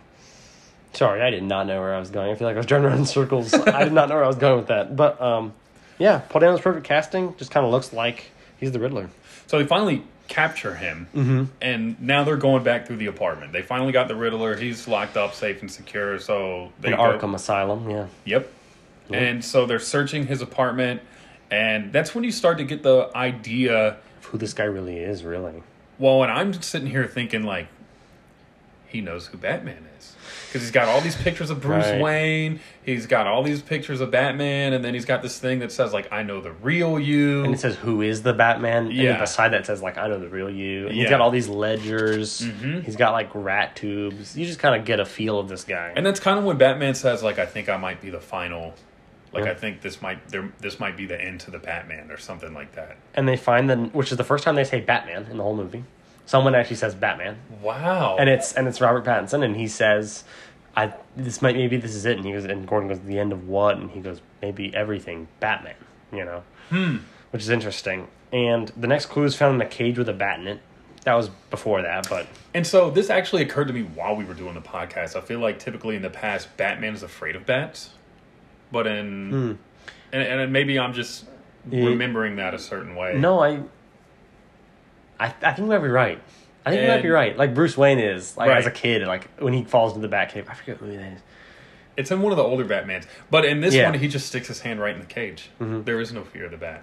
Yeah, no, he might be a little hesitant, but I feel like he reaches in pretty easily and just kind Yeah. of grabs it. Yeah. and that's where my confession is written. And there's kind of like a map in the back, which I mean, you don't realize what it is the first time. But that's the that's the map under the rug that he kind of writes. He draws like the outline of it, Yes. and that's and they were like, "My confession, what does that mean?"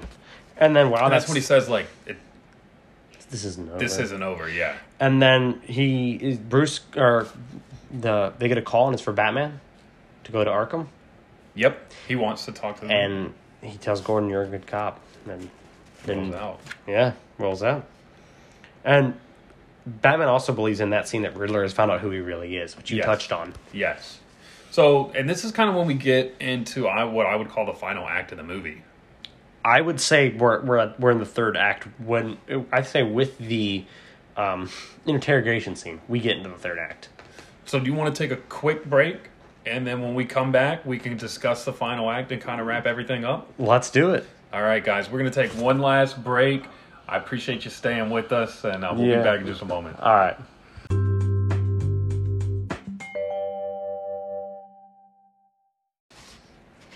Hello and welcome back to Cinema Bros. We are into the third act of the Batman here, and uh, we're back. Gonna finish this m- movie up, Wrap her all up. for wrap you it guys. up. Yeah.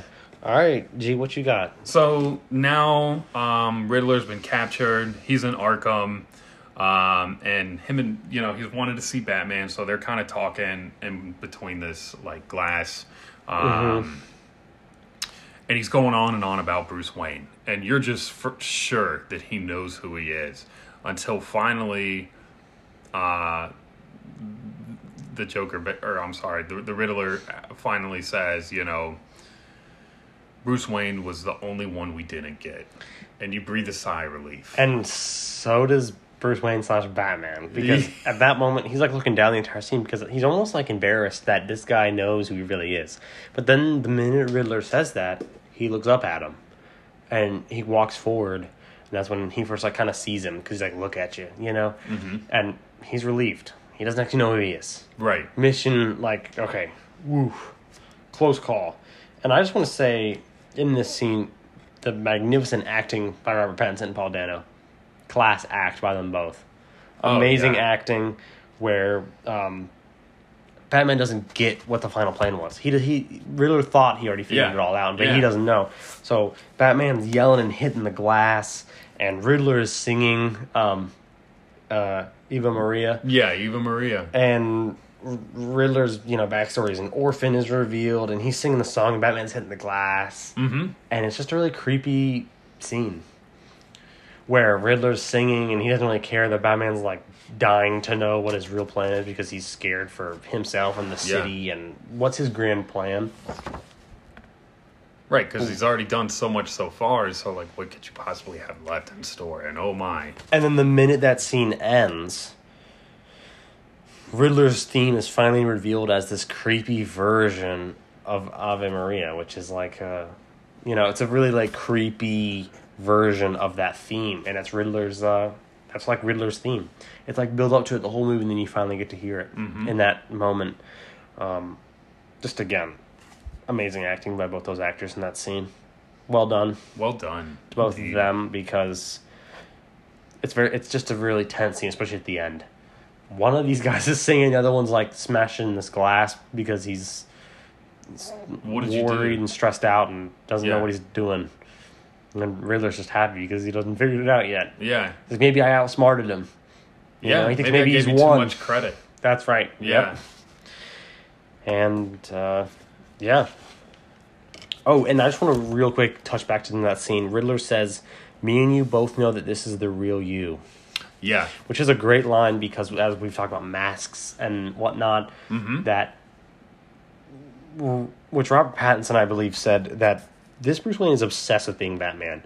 When he's not Batman, he's more depressed than when he's just in the Batsuit. right. He's Because obsessed with being him because that is the real him. oh, and as Bruce Riddler Wayne says, is with the mask, on, you could be yourself. There's no more shame. There's no more embarrassment. There's no more the real mask is Bruce Wayne. right. Yeah. yeah so I just wanted to touch on that. And uh, Riddler's tantrum in that scene kind of starts because Batman calls him a psychopath. Yeah. And then he says, "We're not. We never worked together. You're out of your mind." Yeah, you'll never be remembered. Yep. You'll die in here forgotten. And then Batman goes back to the crime scene to figure out what exactly it was. Yes. And the, this is when it's revealed that the bat symbol on his chest comes off, and he cuts police tape with it, Uh huh. and he puts it back on. How cool! It also sets something up later. Yes. majorly set something up.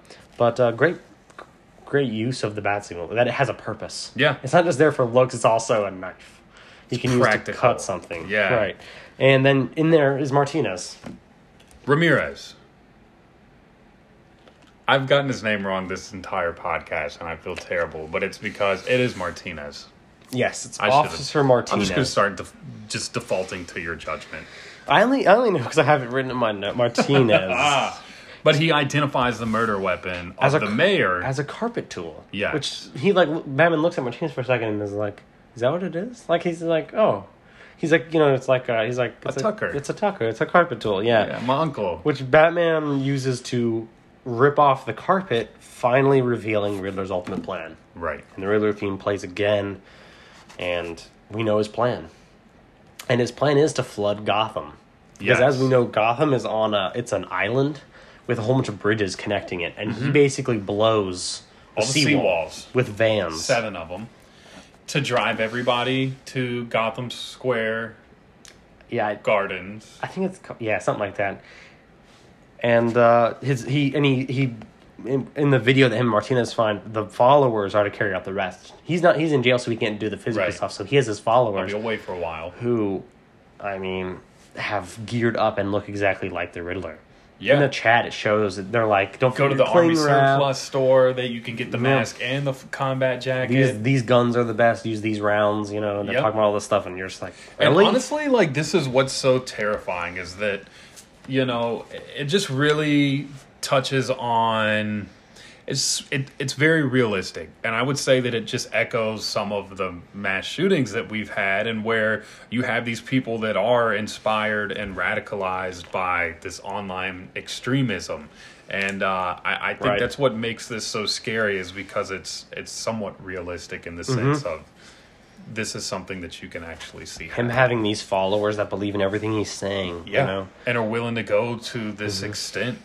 And then in the garden, uh, Gordon basically steps up during the evacuation, and you kind of yeah. see the commissioner Who's in Gordon charge here? kind of coming in. We don't know. We're still trying to figure it out. And he That's kinda what it steps said. up. All right, everybody, and you can kind of see maybe this is where the Commissioner Gordon starts to Yeah. come in, and um, he also saves the new mayor. She's out on stage, and he runs and We tried to tell her.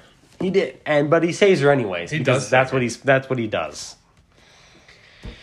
And then the real we start to really get cooking when Oh. Batman rigs the entire. Yeah, what a great All those sound that explosions, is. yeah. This once again the sound effects, as you've said. Yes. What a great sound that is as Batman rig- rigs the entire roof to explode and then flies down. We finally see the cape fully like Yes. as he descends and he lands, music.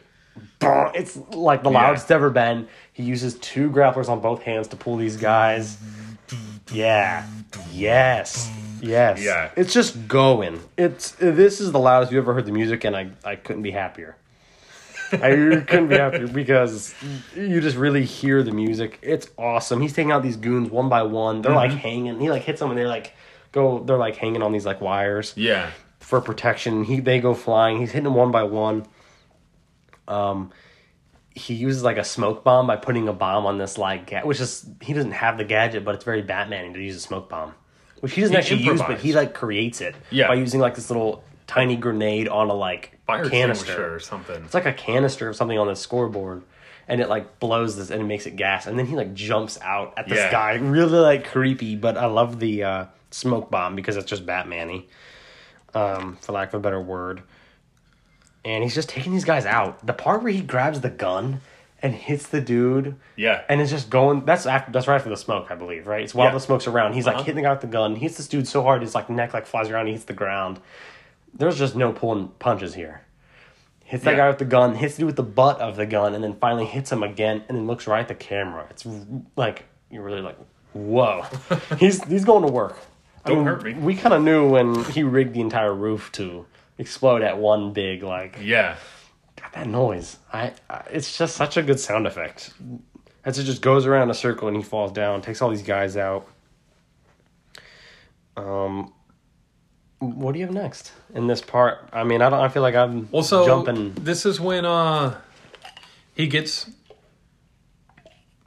like I'm, I'm pretty sure it's a double barrel shotgun, and I That's think he what I have shoots next as him well. twice in the chest, and of course you know he's got the armor, but the That's close. force He's from the blast sends you know sends him back. And he almost falls off the catwalk that he's on, and he's holding on. And he's been shot with a shotgun before in the iceberg lounge in that first scene, but that was far away. This is he was running towards this guy when the dude got the shot. Oh, Oh, it's pretty much point blank. he was close. And like I said, I and it think it hurt him was- so much he kind of fell and is just kind of hanging there for I think like it was both barrels. Had Yeah. to be, and and so and then you think that he's weak right now. He, he is very weak, And he's hanging on. hanging, and the guy sees an opportunity, gets up, Loads it- reloads, reloads and gets it right up to his sticks- face. Yeah, uh, and luckily he was taking his sweet time. He was. because lo and behold, Catwoman saves. the Catwoman day. comes in and saves him. Yes, and um, pulls him back up on the catwalk. She knocks the dude out, um, and she's kind of laying over him and saying like, "It's all good, everything's okay." And, you know, he starts to like close his eyes a little bit 'cause she Mm-hmm. says it's okay. Oh, they share their second kiss. The second Batcat kiss Uh-huh. is in this scene. He had enough strength to pucker those lips. Just enough. yeah, yeah.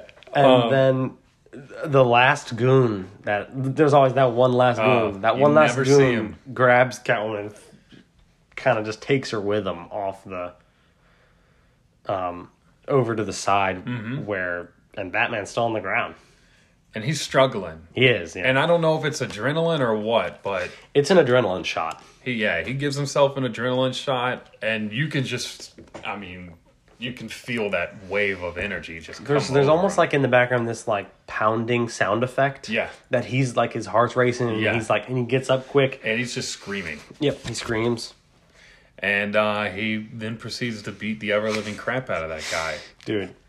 I was like, is he ever gonna stop beating this guy? I mean, he tackles him, and that the noise of that because the sound's kind of like blurred. When it's almost It's like- yeah, it's almost It's like Yeah, really it's very quiet dull, hits. yeah. but he because hit- it's him in in the zone. Like he's just like raging right now. and there's if Gordon wouldn't have come. He wouldn't have stopped hitting him. He hit him so much, and because it's all adrenaline. at So when that moment. Gordon stops him and they go to take his mask off, I was kind of like afraid to look because I didn't think there was going to be much left.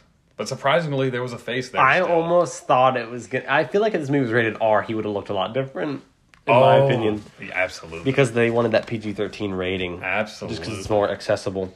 When so Gordon asks him uh, after they take that dude's mask off, Mm-hmm. "Who are you?"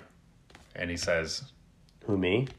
I'm vengeance. "I'm vengeance." yeah, and Batman kind of has like this epiphany right then. He kind Mm-hmm. of has this coming to terms moment where he realizes, like, am I wrong? yeah, Why am I doing this now? You know, Right. Like, you know, because in, in a way, those guys are kind of, intro- well, not them so much, but uh, Riddler was kind of a vigilante in his own way. yeah, You know, what separates the two of them? Where do you draw the line? yeah. killing, I suppose. Yeah. Riddler yeah, 'cause kills, Batman, Batman did kill. doesn't. That's fair. Yeah. Um, and then in this, after that, th- in this complete moment of what's gonna happen, you know, you just don't know. There is all these people in the bottom of this arena where water's filling in, Uh huh. and there's this stray like electrical like wire. I say wire, but it was it's pretty big, and it's like flinging around Yeah. by the water. Sparking. There's And- like arcs coming off of it. Yep. And Batman makes a decision and he jumps off the top and saves everyone below in this beautiful moment of heroism, superhero ness. And this is the first time you feel he is he's a superhero. He's a Yeah. he's a hero. Yeah. Because the whole movie you're like, okay, this is vigilante. And now you're like, wait, he's a hero.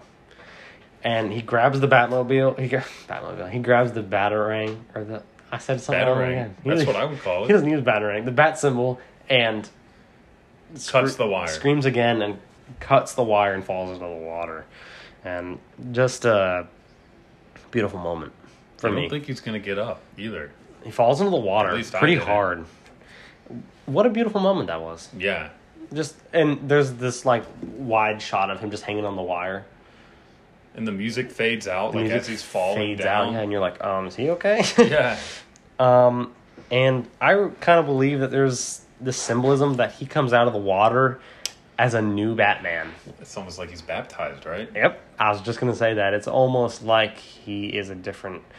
He went into the water as Vengeance Batman, but he comes out of the water as this hero, hero Batman. Mm-hmm. Well, because And then he comes out and he like lights his torch, lights this like giant flare. flare. Thank Yeah. you. Not Yeah. a torch. It is a flare. Yeah, he lights this giant torch, and I truly believe that this is the greatest decision the movie made. And They've made a lot of great calls, but I say this one was the best. Is to go this.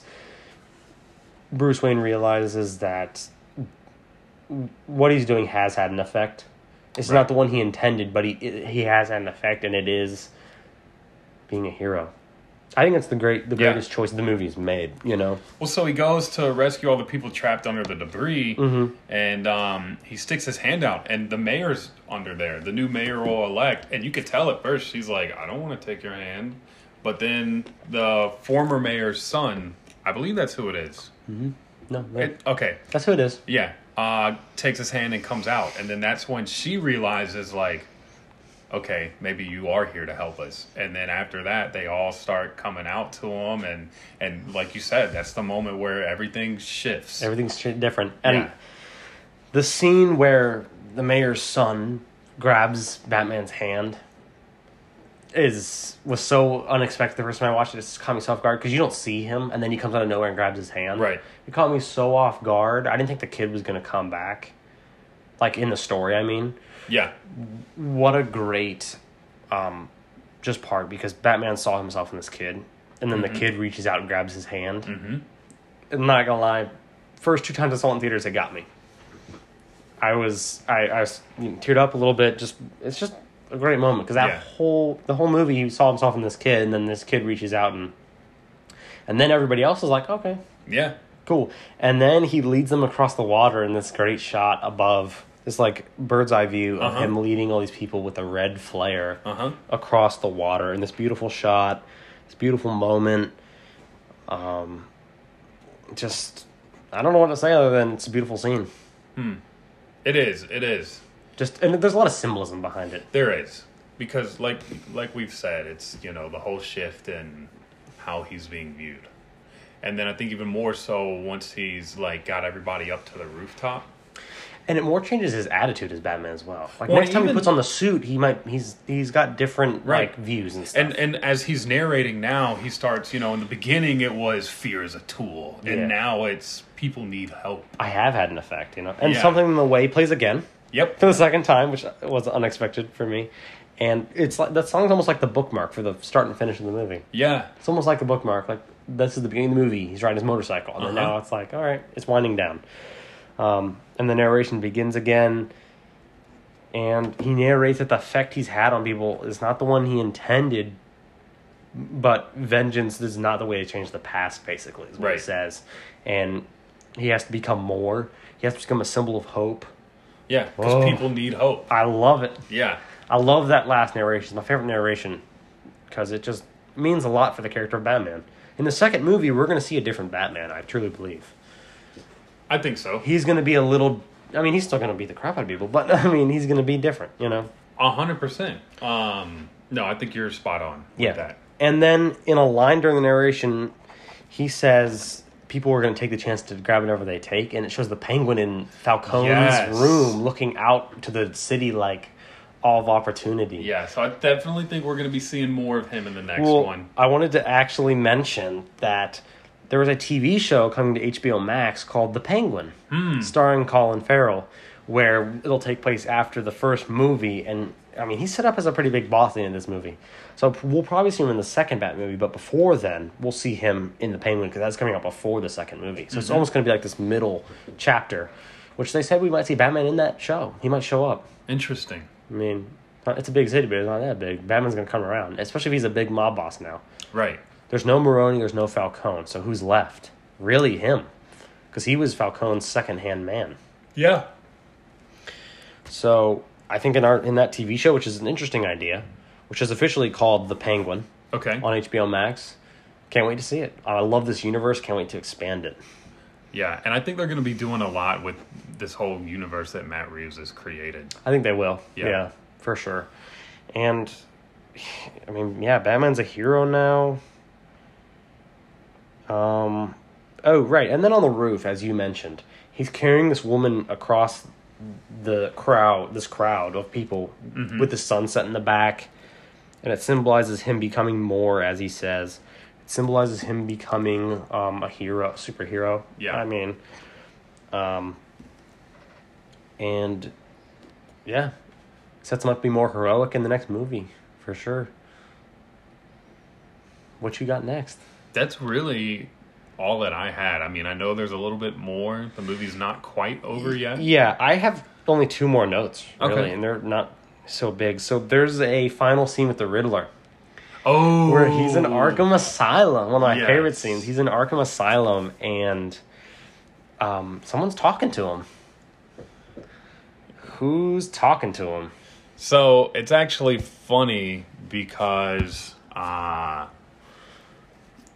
it's cast as unseen Arkham prisoner. It is, and basically, the Joker is teased. Yeah, we all and know it's the We all Joker. know who it is. Uh huh. That And laugh gave it away. It is. We pl- didn't he is know. played by Barry Keoghan, okay. who is getting himself into the superhero realm. He was just recently in a, in a new Marvel film Okay. uh, called the uh, Eter- No, it's just called Eternals. He was in a new Marvel film. So I saw that when I looked him up. Yep. Yep. So he's kind of getting himself into the superhero role, and now he might be the Joker. Don't know if it's gonna be the second movie or third or fourth or God knows, but he is here. We know, and he tells. Um, he tells Riddler Gotham loves a comeback story, which is an Yes. interesting line because you're like, well, if he's in jail, then it'd be his comeback as well. It could be both Or they of their could be comebacks. working together. That's what I'm thinking. Is that Yeah. somehow they're going to get out and work together, and that's going to be the second. Well, movie. he tells him a riddle. He says, "Riddle me this," and he says, Mm-hmm. "What's riddle me this?" is also a big Riddler line, and he says, you know, he basically says that they're friends. yeah, and they both laugh together in this terrifying way. cackling. Yeah, Great Joker laugh, Barry Keegan. yeah. Sounds good to me. Hey, And then they, they, sold. they pan away, and that's the last time you see those 2 Mm-hmm. Which terrifying scene in Arkham. Can't wait to see where that picks up. You know, next time we see this universe, Maybe during Penguin Show, there's like, hey, there's a breakout or something, and it sets up that those, these guys are out there. Mm, maybe. You know, who knows? And then, uh, yeah, I really just. The next scene is the bat and the cat riding away together through this. Uh, Through the cemetery. Through the cemetery, because Selena was visiting her mom's grave. They kind of go their separate ways. The overture plays as they're just winding through these hills. Um, and she says, uh, "Never mind, you're already spoken for." And they pan to the bat signal because she's like, Yeah. "Come with me," you know. I Yeah. like that. Um, and just kind of a beautiful ending as he watches her drive away in the bat in the rearview mirror. Mm-hmm. He looks forward to the city and cut to Over black. the Yep. So Oh, Garrett, this is a movie. I know you enjoy this movie. This so, is a movie. So who was your? I I guess we we did this on the last episode, so it's only proper we do it on this one. So Yes. wh- what would you say was like your favorite role in the movie? My favorite performance would probably just have to be Robert Pattinson as Batman. Okay. Just I know it's you know cliche because the main character, but Right. ju- it's more of a it's a comeback story in itself because no one Robert Pattinson's Batman really come on Right, dude right. and he absolutely just put in a performance that will be remembered for Oh, I definitely while. think so. Robert Pattinson did it and I'd say you know Paul Dano comes in close second or Zoe Kravitz Mm-hmm. they're probably tied for second two great just a great cast we got in this superhero Yeah. movie you know I mean I got shout out to Matt Reeves for the beautiful directing he did in this film Yeah. What about you? Tell Uh, me your I favorite actually- performance. I actually really thought that uh, Colin Farrell did a really good job as the Penguin, um, and I think that, like I said, like during that car chase scene, uh, and even when they were like interrogating him, it just. I know he has makeup on, but like not only like the dialogue, but the facial expressions, just everything. Like I just, I really thought he did a good job. Um, and as small of a role as Alfred had, I think that that was a very underrated. And I know again it was small, but I something about his character I thought was great too. Andy Serkis did an amazing job as Alfred. Yes, I agree. I thought that was a that was an underrated performance for sure. Mm-hmm. And uh, that's interesting. You said Colin Farrell. He's he did an amazing job. So you're definitely gonna enjoy his show. Hits Yeah, HBO Max. Yeah. Sometime next year. Yeah, and my underrated performance was Jeffrey Wright as Gordon. Jim's James Gordon. So whenever I s- when I first saw him as Gordon, um, you know he played he was in one of the Hunger Games, Yes. um, Yeah. and that's the first thing I thought of. oh really? Yeah, it was Oh. him in the Hunger Games. Yeah. I know he's been in so much more, but Yeah. I couldn't help but think of that. That's kind of an underrated performance people don't really talk about, but what a magnificent job he did. Yeah, And him and Robert Pattinson had great buddy cop chemistry. They did just as um you know uh Zoe Kravitz and Robert Pattinson had their chemistry. They had great romantic chemistry. yeah. Yes, whereas they had more of uh like a, a team Partners. Uh, part, yeah, Good Yeah. partner Different chemistry. kind of partners. Yeah. Yeah. And my last shout out goes to Michael Giacchino for the score. The score. wow. He scored his his his his cheeks off. He did great. he did great. Yeah, some bops in there. Uh, Yes. Yeah. I feel so weird saying that. no, yeah, for sure. Yeah. Gosh. Yeah, Colin Farrell's favorite performance. That's a good call. Yeah. Respect Yeah. it. Good I- I- call. Mm-hmm. it- that like during the car chase scene is when it hit me, and I was like, "This is it. This is my favorite." Now, this is my hot take for the podcast. Okay. This is my hot take for the podcast. Get ready. Robert Pattinson's my favorite Batman. I'm going to go ahead and say it now. I might get under fire for that comment, but he's just a f- definitive Batman for me now. He just has his presence. He looks the part, as you said earlier.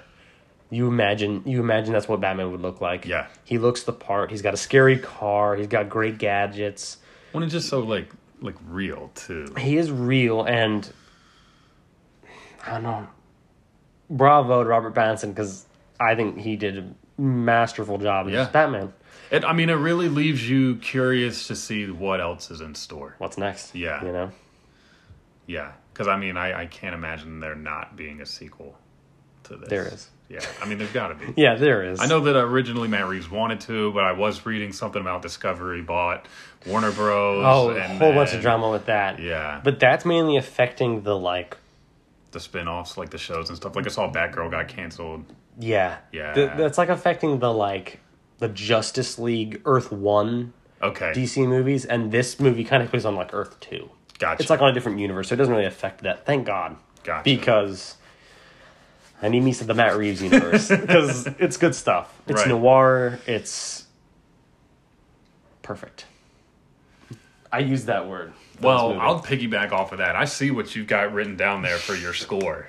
So why don't you go ahead and tell everybody Oh, all right. what so you rate this movie? we gotta out of- average in our So scores for Cinema Bros. At but the end, if you're new, at the end, what we do is we rate the movie on a scale of one to ten. I guess if it was really terrible, you give it a zero. But um, so, l- like I said, um, we're we're gonna rate the movie. we basically both give our score and then average it for yeah, you know, the Cinema Bros score, Yeah. if you will. So my score for the Batman is a ten out of ten. I mean, if you I- couldn't tell I by the I loves and the perfect, and the Amazings, and I truly believe not only is it a perfect movie, it is a perfect superhero movie, and it is just everything I wanted from a Batman movie. Hmm. And we can talk. You people can talk about Michael Keaton's performance as Batman, iconic. Those Mm-hmm. movies are iconic. Christian Bale's performance as Batman, very good as well. You know, Ben Affleck made a name for, you know, he did a Yeah. great job as Batman, but Robert Pattinson's definitive Batman for me, man. I don't know. I, I can see it. I he's he's the 100%. future of Batman. I could see it. He's the new Batman, and he's the definitive Batman. Yeah, And I love this movie, and I'm I give it a ten out of ten. and Goodfellas was great. This movie's Shocker. great. I don't know. Great movies. That's what we do here, though. yeah, We talk about great movies. that's right. What about you? What's your score for the, the Batman? So, uh, I'm actually, I, I thought it was a great movie as well, but I'm going to give it an eight. So, nothing crazy low. Okay. But there were a few things, like I mentioned, as far as um, the guys not recognizing him at first when they really just showed how everybody was terrified of Batman. Uh, there were just a couple things in there that I thought that just didn't seem right. And so, Mm-hmm. you know, and for that movie reason, and, and like I said in the last podcast, I don't think I'll ever rate a movie a 10 out of 10 just because nothing's perfect. Um, Goodfellas came close, but Yeah. but this one I, I, I'd have to give an eight. So I guess that averages to a nine, to out, a of nine 10, out of 10. which still isn't bad. It's a pretty good score. What was the Goodfellas score? Was it nine? I believe it was. Yeah. Or nine point five. nine, nine point five? Yeah. Yeah. So our final Cinema Bros score is a nine out of ten for the Batman. Yes. All right. I mean that sounds good for me. Yeah, so- I'll, I'll take it. That's Yeah. fine, I guess. So you guys just I mean, I I'd be interested to know what all of our listeners think of as far as what the score is. Yeah. What do you guys think of the Batman? Yeah. Let us know. Let us know. Um Thank you guys for listening. Yeah, We and- appreciate all the continued support for this podcast, especially on this episode because it's gonna be it's a little lengthy. That- is a but little lengthy. It's a lengthy movie, and but we gave you fair warning in the beginning. yeah. so all of those that stuck with us till the end, Shout huge out. shout out Shout to out. you. Yeah. And uh, just thanks for listening. Yeah, thanks for hanging out. We're just getting started, so stick around. yeah, we hope to bring you guys many more episodes. Uh speaking of next episode Speaking of next episode, would you like to announce it? so we had talked about That's the movie. Shawshank Redemption. We are doing the Shawshank Redemption, yeah. All right, another classic. Which for is Oh, you in my guys. top four movies of all time. I'd say it's going to be in most people's. It is an amazing movie, and Yeah. I'm so excited for an excuse to watch it all over again. Me too. I love love the movie. So, you guys make sure to stay tuned. Uh, catch us on our next episode. In the meantime, watch some great movies. You got anything else to say, Nicholas? No, I'll I'll say watch some great movies. Watch the Batman. and uh yeah, check in next week for uh next you know, check in for Cinema Bros. Yep. So catch us on our next episode. Watch Shawshank Redemption so you can uh, Be prepared. so you can follow along with us. Yeah. as we break it all down for you guys. Yes. We can't wait to, to talk again soon. All right, everybody. All right. Cinema Bros out. See ya. Peace.